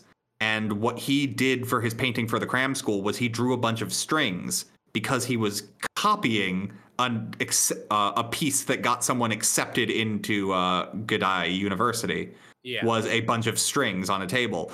And Oba rips into him. She's just like, I do not believe you thought this is what a bond is. Explain it. You can't. What is this garbage? Like, yeah this is the this is the hammer coming down that he needs moment Yeah, and it's great because Oba says, What do you actually think a bond is? And that phrase lives rent free in Yaguchi's head for a couple weeks. him deciding to do the F100 canvas is the culmination of this has been going on for a while at this point. Like um a lot of these a lot of these plot elements are you know because it's like there's shades of this when he's at the art museum like the bonds um prompt has already come and gone by the time he goes there and like you even when he does the initial bonds he uses a couple of phrases in his head that are very particular. You know um it's something that is malleable yet incredibly strong and durable. You can mold it you can shape it but it won't uh, bend or break or crack if it's hit with something. Like he says that and he's like but how do you draw that? Eh strings bond things together. I'll just do that. Yeah. and that's you know when he gets teared torn into it's like, no, don't just do the easy answer, do the challenging one. you're, you're And- going to a cram school for art. You should literally constantly be challenging yourself. Yeah. the build up to it is something that is um strong that is moldable, malleable. The motif he finally settles on is metal that can be poured and molded into uh, different shapes and yet is still strong and durable like a bond. And Sam, here is where Dark Yaguchi is when he comes to this conclusion, where for some reason there is a full page panel where Yaguchi looks like a werewolf. oh, oh, yeah, no, it's great. A series of several pages in this chapter where Yaguchi is in a state and he is just slashing at the canvas, painting with a lot of rage and passion, talking about how he's going to kill everyone with his art. And I'm like, mm. okay, calm down, boy. like, knowing what I know about the mangaka and like her art, I 100% believe making him look like a werewolf in this panel is on purpose, like he's becoming Yeah. feral. But She, gives, she gives him fangs. yeah, he, he has full on like wolf fangs. Yeah, yeah.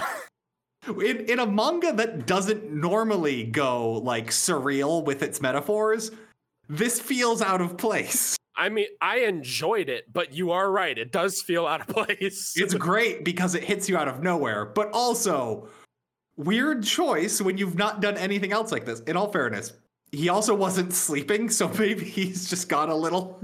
he's got a little he's got a little cuckoo for cocoa puffs at this point.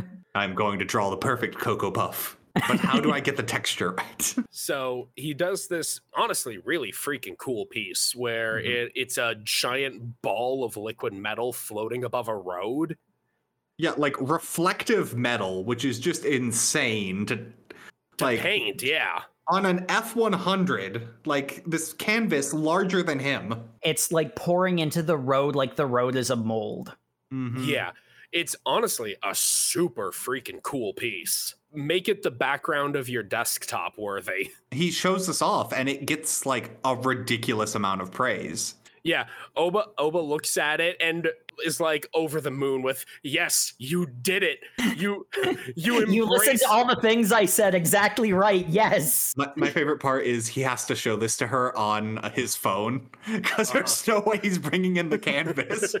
but the amount of happiness you see on her face to see this like tiny little phone image compared to like the full on paintings he's constantly giving to her, I just thought was great. yeah, well, yeah, because he it's a great moment. because there was a there was a break that he did the F100 canvas over, but there was also uh, cram school over the break work that he brought all of that in and then was like, by the way, I also did an F100. Here's the picture because I couldn't bring it in. Yeah, I, I did. First of all, they get their cram school homework for winter break. As people in the class are going like, "That's ridiculous," Yaguchi puts his hand up, like, "Hey, could I do ten more?" I love that moment. That again, complete grind set. This kid is like, "Hey, that's a lot of work that you're assigning. Can I do like triple that?" yeah, yeah. Y- y- Yaguchi is great, but I had strong flashbacks in this scene to that one kid in school who's like, "Hey, you forgot to assign the homework for the weekend." And I'm like, "I'm Oh taking God, you I out want back." to punch that kid. I was bad. I was just gonna mention that because one of the interesting things is if Takahashi had done something like that, you know it would have come out completely obnoxious, and that would have been the only way to read him saying that. But when Yaguchi says it, it does have that sort of vein to it, but like it doesn't feel as like braggadocious or arrogant as that because he's just so deeply invested in improving in his art abilities. It can- really goes to show the kind of character that he is that You can feel the hunger in the line. and that and that hunger makes it makes it so much like more endearing rather than obnoxious because that could have Yeah. with a different character that would have come off completely differently Oh, You know, I, I think the werewolf fangs aren't so terribly off because he's No. got that sort of lean wolf hungry energy to him throughout basically the entire manga after he awakens to art. yeah. I just realized we're in winter break already. We we skipped over uh, convincing his mom that he wanted to be an artist. We Yeah. did, which he oh. describes as the high level quest convince my mom. Which, yeah, I mean, yeah. It's it's great because there's one part where he's trying to convince her that he can like do art. So he draws a picture of her, and her response is, "This is supposed to be me." Like. it's it's just such an anti-mom response, but also like she's not happy he's doing art instead of anything else at the moment. so it kind of my makes sense. interpretation was that she was kind of shocked to see that was his portrayal of her because I don't think she really sees outwardly how she appears mm-hmm. to other people. when Yaguchi's drawing that piece, he talks about how much like it's clear that he inherited his work ethic from his mom because Yeah. uh, something we didn't point out is that uh, Papa Yaguchi is out of a job. His, his company folded, and that's why Mama He's- Yaguchi is so like money conscious and wanting to make practical, reasonable decisions for the family's future finance. So I don't think the dad is fully out of a job. I think he's doing like weird part-time work at the time because he So- still is gone for periods of time. I think I think what happened is he had a company that was a startup that was his that folded, and Ah. when that folded, he started working a regular nine to five job. he he works construction now. Like he Yeah, he works Mhm. construction now. And mom also has several uh, part-time jobs. Yeah, which is why it was so heartbreaking, you know, when she was when she first gleaned that he wanted to go to art school and she's like, I guess I'll have to take or was it cram school? She's like, I guess I'll have to find another part-time job. he, he paid for cram school on his own. It's it's I when know. they it's when they accepted that he's going to art school and they looked up what the public university is still going to cost them and they're like, "Oh my Yeah. god." And, and I like legitimately almost cried because I'm just like, how many? Because it because the way it was worded, and it could just be the translation, but the way it was worded was so heartbreaking. I'm like, how many part-time jobs, quote unquote, is she already working? She's To like, "I'll have to take another one." Because It- apparently his tuition's going to be like $20,000 a year or something like for a public university. but it also has larger financial implications because it's like they couldn't even like maybe they wouldn't be able to get a loan or anything she's like i'll have to get another job it's not even like Mm. i, I don't know it, it was just it was just that those words in particular really struck a chord and i'm just like oh my gosh this poor woman Yeah, and and yep.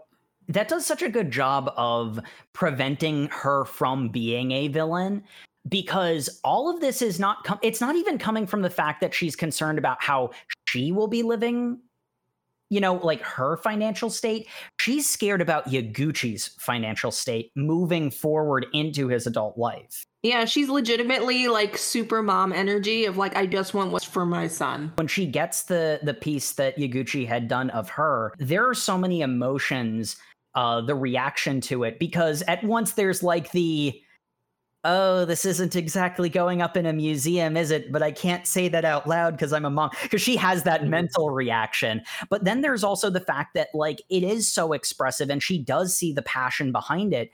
But then, and the thing that actually causes her to ultimately break down and give in and accept that this isn't just a hobby. Because, like, when um she initially finds the thing, she's like, okay, it can be a hobby. He'll do something reasonable and then the art will be a hobby. That's fine. I can accept that. And like she's rationalizing it. And you know, this is Yaguchi going to her saying, No, this is this is what I want to be my full-time job. This is what I want to be my everything. The thing that actually makes her break down and give in and accept this is that perhaps this is my interpretation because I don't know if this is outright like stated or anything, but the fact that he draws her facing away, like that's the thing that seems to get under her skin the most. Like her her earnest need to uh see her son like prosper in his own adult life has turned her into almost a stranger. You know, the the the separation of of um her facing away is like the thing that causes the most reaction to her Mhm. at least by my read Definitely an emotional scene for a lot of things. Like there's a lot of emotion in all the characters' faces. Like even when dad gets involved, it's like pure pride and just like, look, it might be hard, but like a man's gotta like do what he wants in life. Cause Mhm. like if if I think you're right, Jacob, that he must have like had something he wanted to do and failed and is now doing construction. But he also says he's not that hard of a worker, so Again, Yaguchi got all of his uh, grind set from his mom. and you know one of the one of the other things and you know owing to the idea that you know a man's got to do what a man's got to do um mentality from uh the dad is that Yaguchi doesn't understand why his dad loves baseball so much cuz it's like you're not the one doing anything You're just tracking the stats of other people's accomplishments. You know, he finds fulfillment in, you know, crunching those numbers just casually for himself in the way that uh, Yaguchi finds the fulfillment in art. And that's why it's so much easier for him to accept Yaguchi wanting art. But mom is all, but what are you actually going to do? Mhm. Mm-hmm. Yeah. They're really a good complement to each other, I think. Yeah. And it's Oh, just they're a great couple. Yep. Yeah, I just feel I just empathize more so with mom. Just like with the Oh no, I I 100% empathize with dad. His dad is a bro. He's just like, no, you should do what you want in life, and I will support you. And I'm like, cool. Also, don't be a nerd. Go get friends. Yeah. cool dad is cool. So so is that is that two in camp dad and two in camp mom? Because I I identify with the mom way more. I think I think that's is. fair.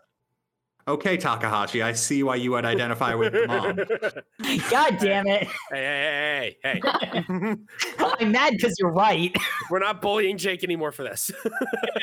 Okay, but uh, yeah, so uh, that happened at some point. Um, yeah, it- before the F100 that happened. the things that happen at school are kind of separate from what happens at cram school, but they're interspersed in the manga in a way that makes sense. It's just looking back on it, they feel like two different tracks. Yeah, and Yeah. and there is a lot of cases where like different stuff builds to other things because like we were talking so much about the the bonds prompt that was like very very early on in cram school so and, and that had been laced through everything leading up to the point where it became a plot point Yeah, and what happens is um because to get back, we're still talking about uh Yaguchi's art piece. Uh after getting praised for how good his um like Bonds' metal painting is, uh he kind of keeps coasting on his success for a bit. He keeps painting things that are essentially the same thing. And uh Uma sensei rips into him for it I forget what the actual prompt is, but uh, he essentially just creates the same painting but replaces the metal ball with a mouth. Yeah. And like he gets like bottom ranked in that. Like he gets last place of the class. mm-hmm. and Yep. he's just like, "What happened?" And Oba Sensei is just like, "Hey, you didn't think you could just keep coasting off succeeding once, right? If you want to be an artist professionally, you never get to take a break. You just need to keep succeeding." And he's like, "What?" oh, I'm sorry, kid. You wanted a nine to five? There's there's still time. You could go do that. No. Okay then. If you want a job that just expects the bare minimum of you and never challenging yourself, art is not for you. And he's just like, "Oh, I need some motivation." Meanwhile, Yuka, I need to get out of town. Yuka is incredibly depressed for reasons shown off screen, and I'm mad about it because I like Yuka and I want to know their story. O- off screen. A lot of it gets shown on screen. It's very dark for the rest of the tone of this manga. Well, okay, we get we get a scene. it's the context that's off screen Yeah. This is the reason why a lot of the elements of Yuka are so ambiguous. They don't directly explain because, you know, it's not Yuka's story, it's Yaguchi's. There there are several chapters of Yuka being incredibly grumpy and angsty before we get this scene. And I'm like, what's going on with Yuka? I need to know. And then we get that one scene and I'm like, oh my God, we oh. got more of this context. I need to know. A- a- And then we, we go back to Yaguchi. I'm like, I understand why this is happening. That doesn't mean I have to enjoy it. Cliffhanger! A- anyway, so the scene is essentially uh, Yuka is in their room, not quite crying, but basically crying. Very much brooding. They're yeah, they're in a very, very severe depressive funk. With the strong implication being because the father is not yelling at Yuka, but is yelling, I think, at his wife or maybe grandma.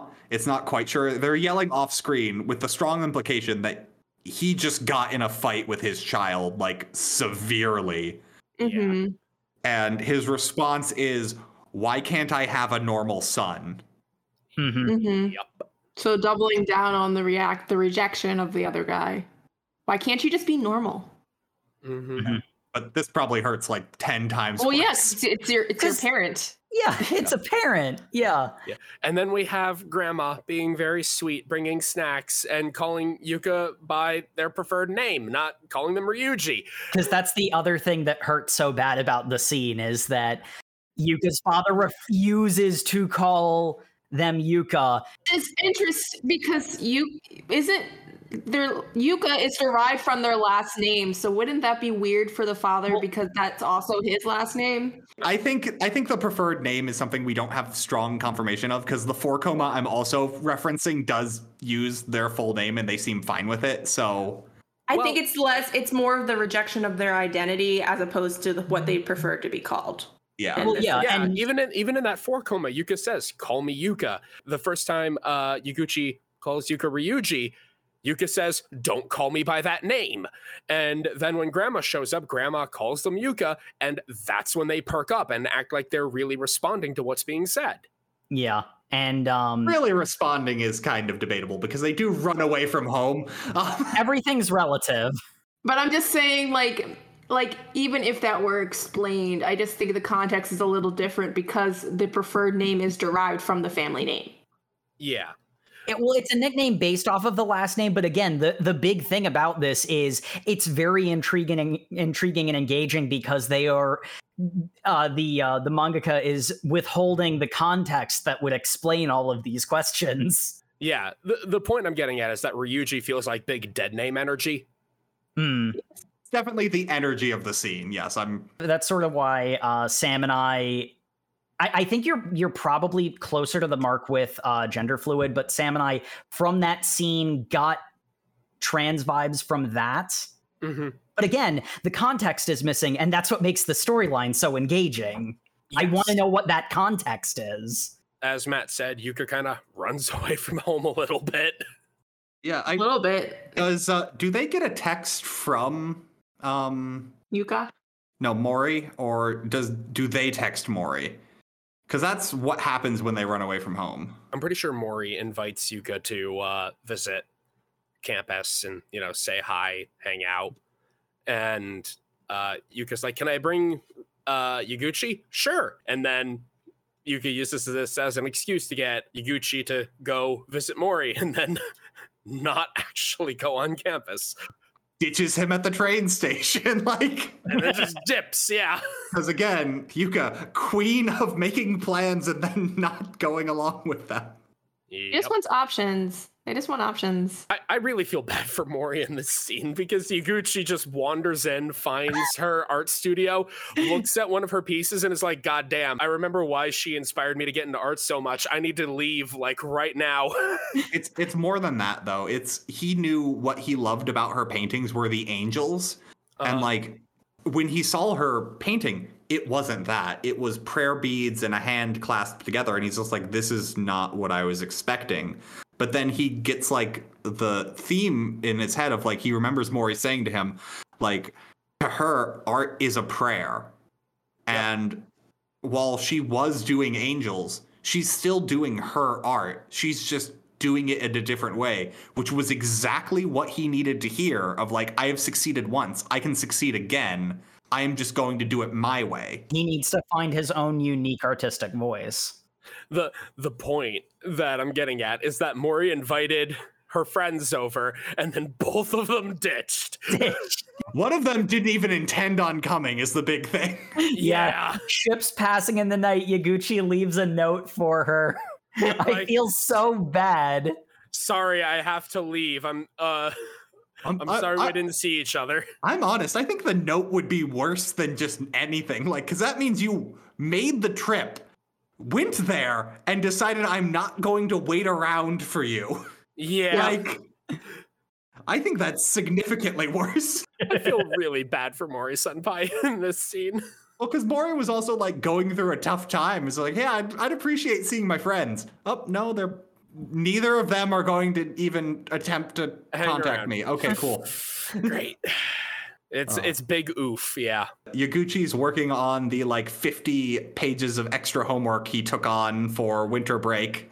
Trying out Um, different tools. He uh, borrows some some I think sewing equipment from his mom. He He he steals a bunch of stuff from his mom, and there are just scenes of his mom going around different drawers, wondering where all her stuff is, and it's and it's like, I don't regret accepting the art thing, but you're not making it easy, son. Dad's just watching baseball laughing.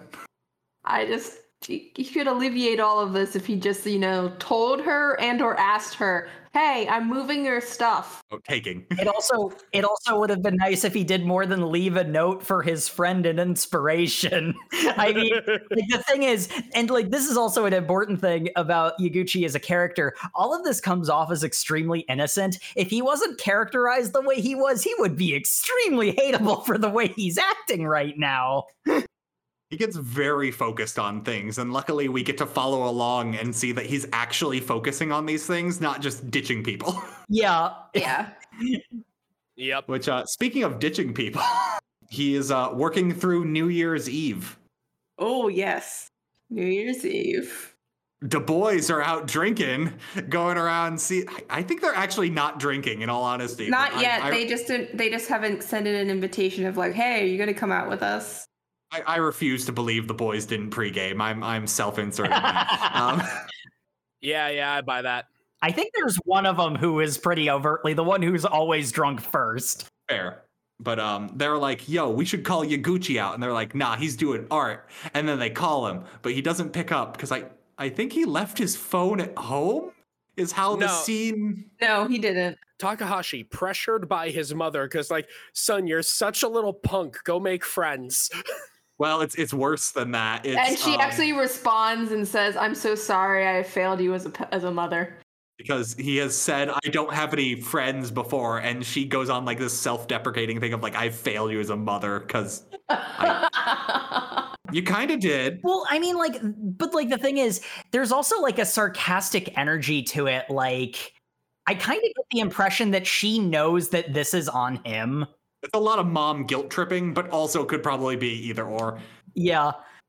It very well might be a combination, but yeah, she she guilts him into he only has three someone. numbers in his phone: his mother, Hashida, father. and I. Does he not have Hashida's mu- number in then? No, no, it no, is- he does.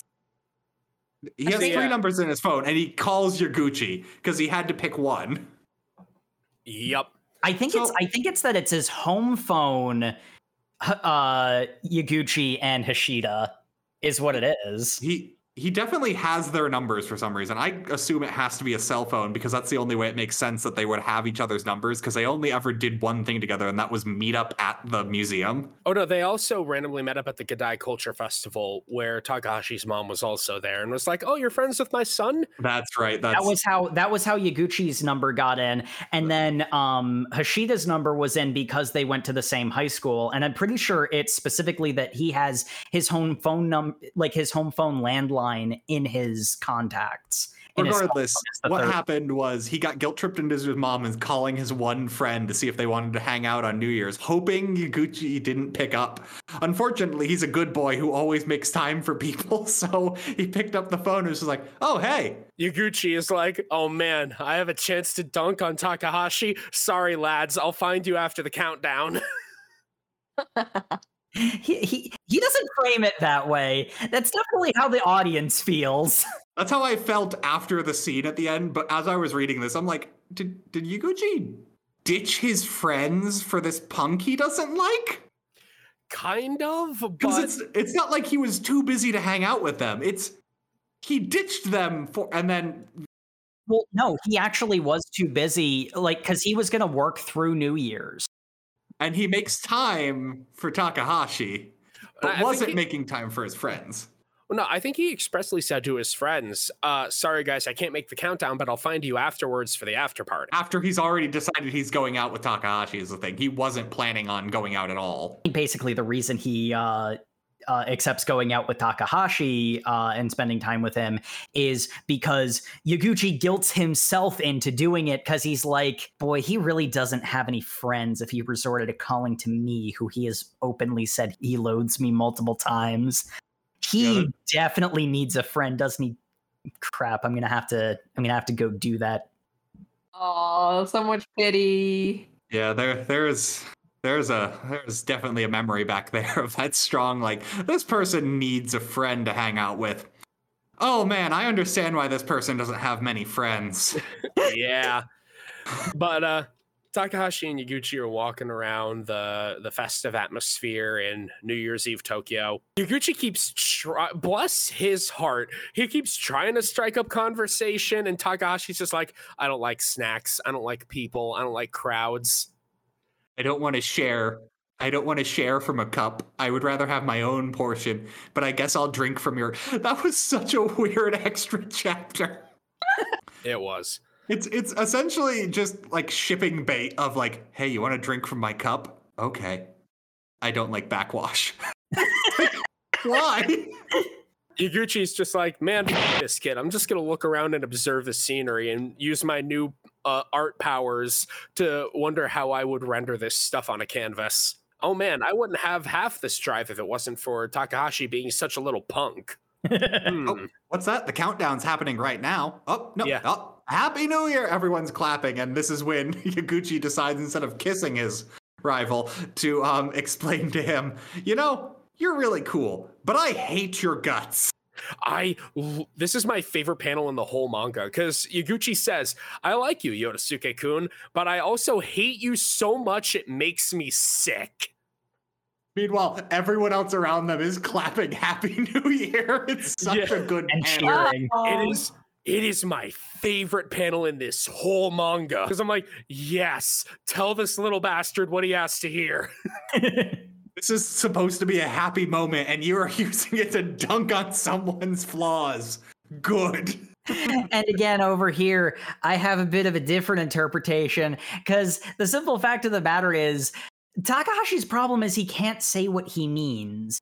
Hmm. And Yaguchi being that unabashedly honest with him and telling him that he has a lot of good qualities and he uh, likes him for his good qualities. He appreciates him and he deeply respects him.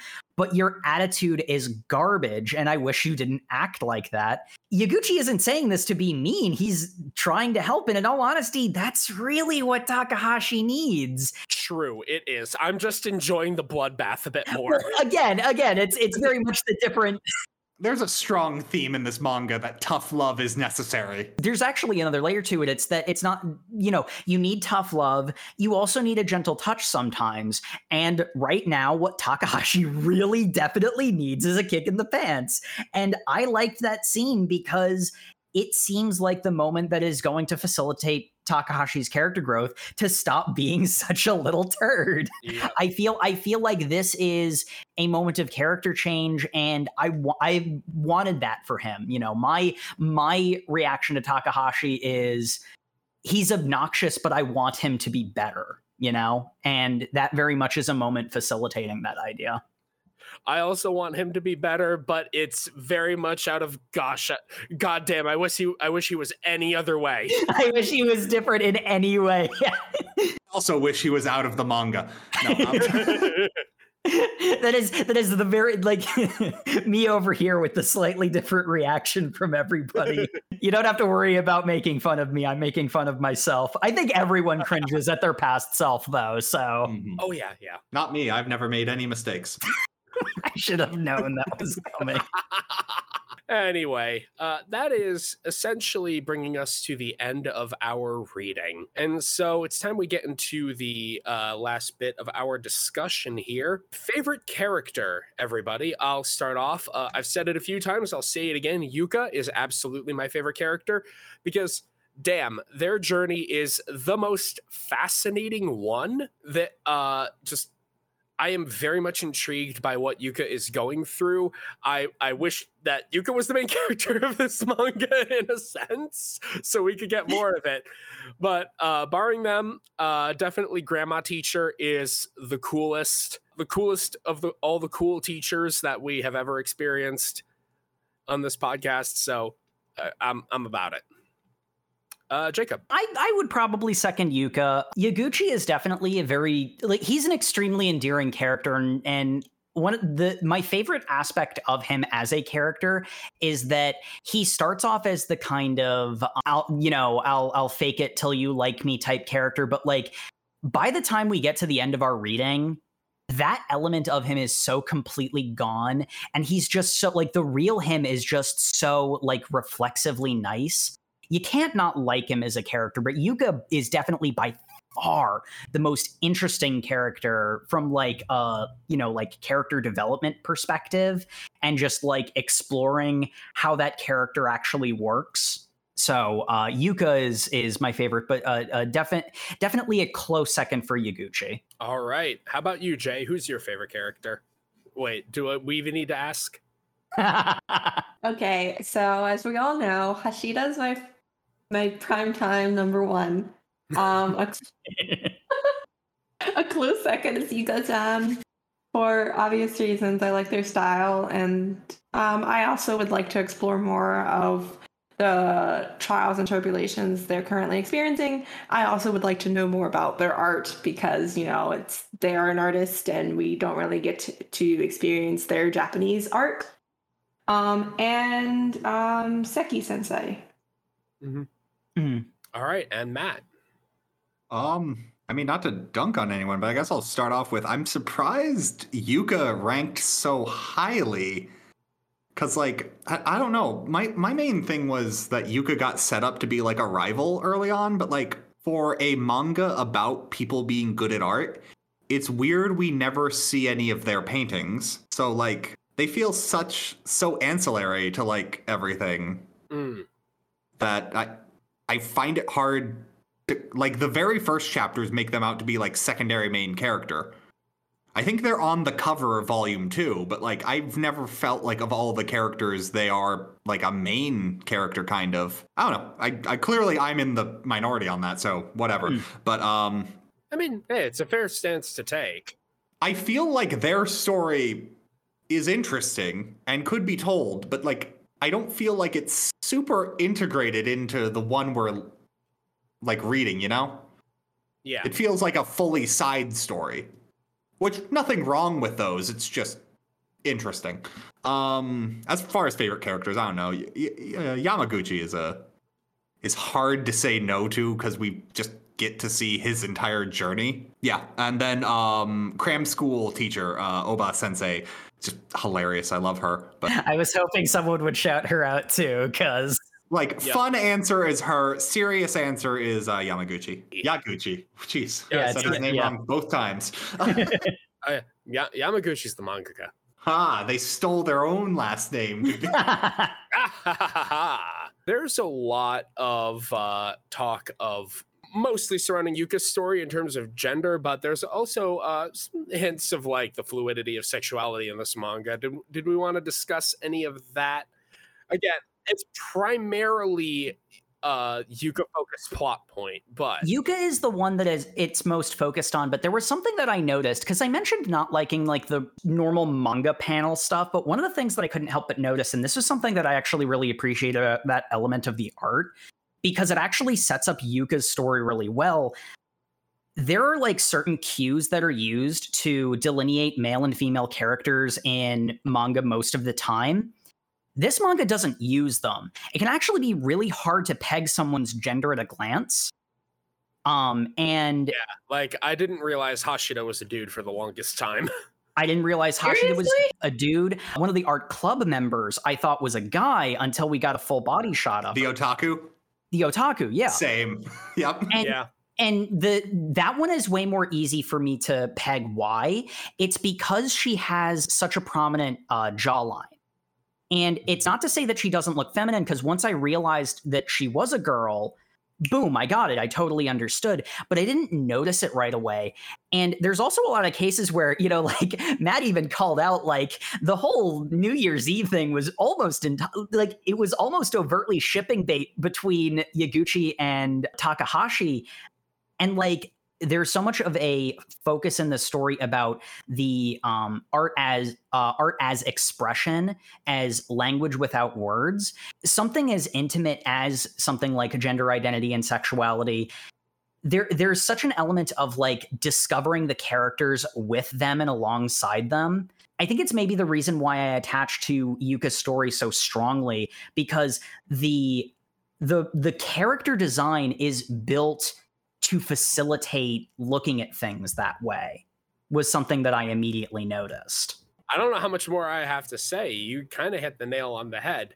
Uh, this is clearly um, a manga not just about the expression of self through art, but the expression of self in all ways, and Well, the like- fact that the breadth of human experience is is incredibly broad, and so expressing yourself is going to inevitably tread across some boundary lines, and you shouldn't be afraid of that. to a much lesser degree, we also kind of get that with uh, Yaguchi. Um, is he has dyed hair or bleached hair and piercings, and that's just who he is. But like when he goes to cram school, people who haven't seen him are like put off by the fact he looks like a punk, and like he has to come to terms with that. He just also happens to be have an excellent worth ethic and not and be very good academically and passionate. Yeah.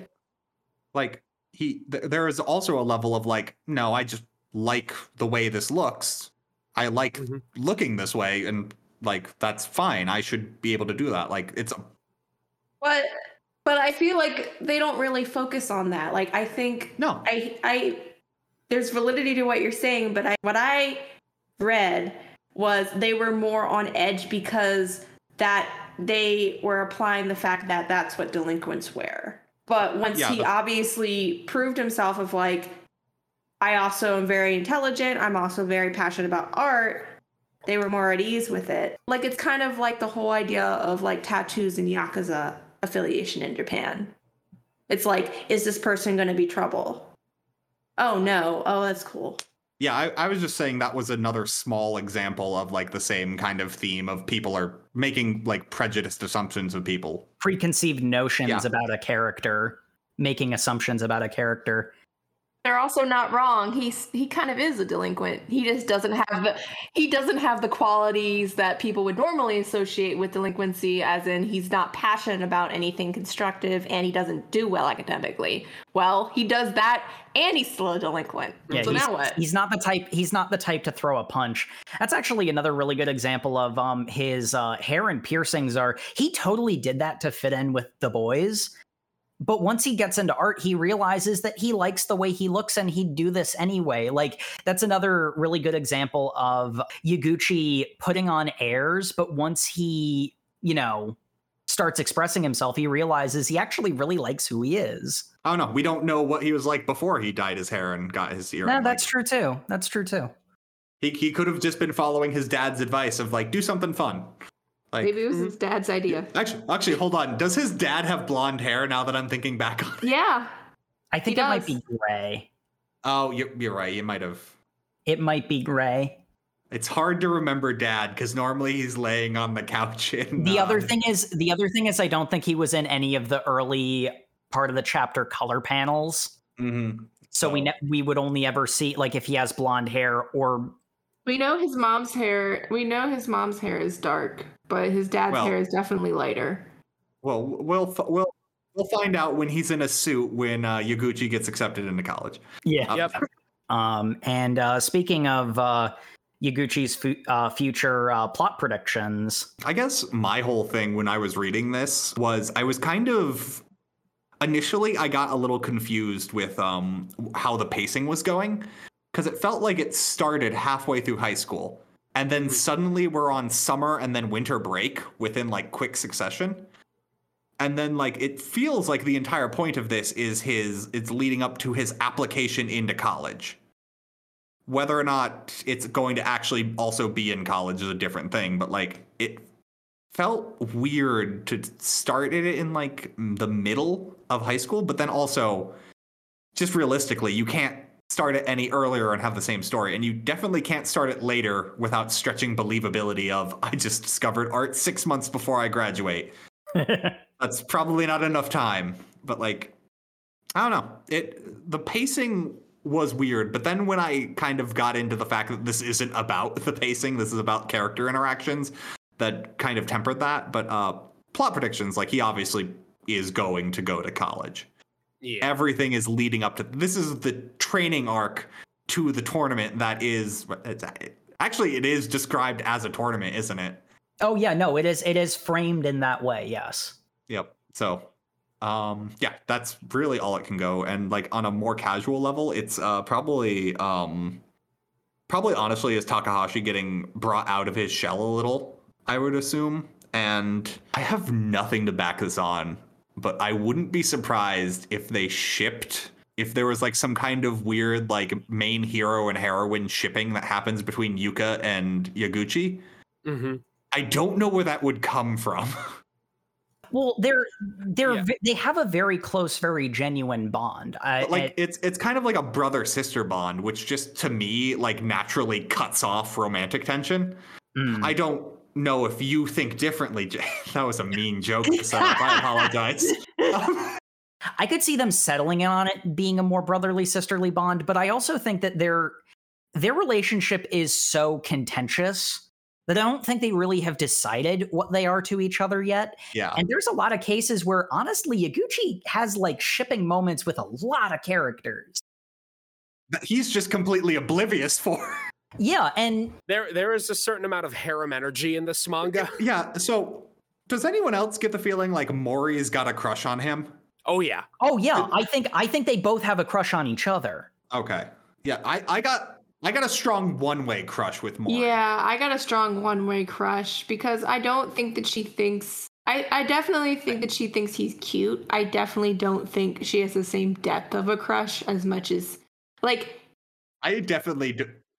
Because he she was kind of taken aback the fact that he held so much esteem in her work Hmm. and in her she was kind of surprised that you know he wanted to celebrate her give her a gift and all this other stuff and she's just like "Just liked you and thought you were neat and would want to join our art club Yeah, I, I definitely don't buy that when they did the art trade. She's just like, I love your art so much. I'm like, Yaguchi's not that good right now. This is v- still relatively early on. And he's in the yeah he's in the process of improving um yeah the uh, and you know when i say both on each other one of the things that i think maybe i should clarify is the way i see that yaguchi seeing uh Mori is um like he admires her very deeply and like if he thought about it he might realize that he has feelings for her and honestly again he has that energy with a lot of characters like and like fundamentally like yaguchi is just a very giving person that in turn turns people onto him and he's just like what i was just being nice it's not my fault people like me I just want to go through life without any of these pesky relationships, and all of you keep trying to force your heteronormativity on me. wait, I thought we were talking about Yaguchi. We are talking about Yaguchi. for for me plot predictions i could totally see the story going that way. Like certainly not emphasizing it because it's very clear what the main you know meat of the story is. I could totally see like that being a character conflict that gets uh, m- uh more seriously addressed moving forward. For me, uh, so I don't know when this manga came out, but i think it was serialized 2017 and I don't have the dates off the top of my head, but it probably came out after the sports festival of Hero Aca, which was like, hey, you know the main character can lose tournaments, right? I know I know it wasn't the first one to do that, obviously, but it, it is one of the most popular manga in recent memory to do that. And so I wouldn't be terribly surprised if Yaguchi flubbed his first exam attempt to get into Geidai and then had to go through like the immense struggle of no, I can do this. Other people have tried multiple times and still gotten in. Seriously, I I, I just I need a little more time. I can do this. I just need to practice. I know what I'll do. I'll backpack around France, learning from the great masters. Honestly, I would not put it past him. So that's like my big plot progr- uh, plot prediction. I think he'll flub his first chance, and then, like on a subsequent opportunity, he'll get into Geidai. Uh, I have no real predictions about romantic plot progression. Uh, basically, everything that you guys have proposed, I can see happening. I have no strong feelings one way or another. Clarify, I also don't have strong feelings one way or the other. I just could see it happening. yeah yep So uh, that brings us to the end of our reading uh, and our episode.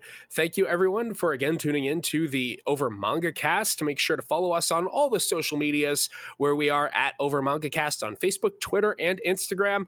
Uh, find us at at Over Manga on YouTube, where you can uh, leave comments on the videos of the episodes. That's a good way to directly engage with us. You can also leave a review on your podcatcher of choice.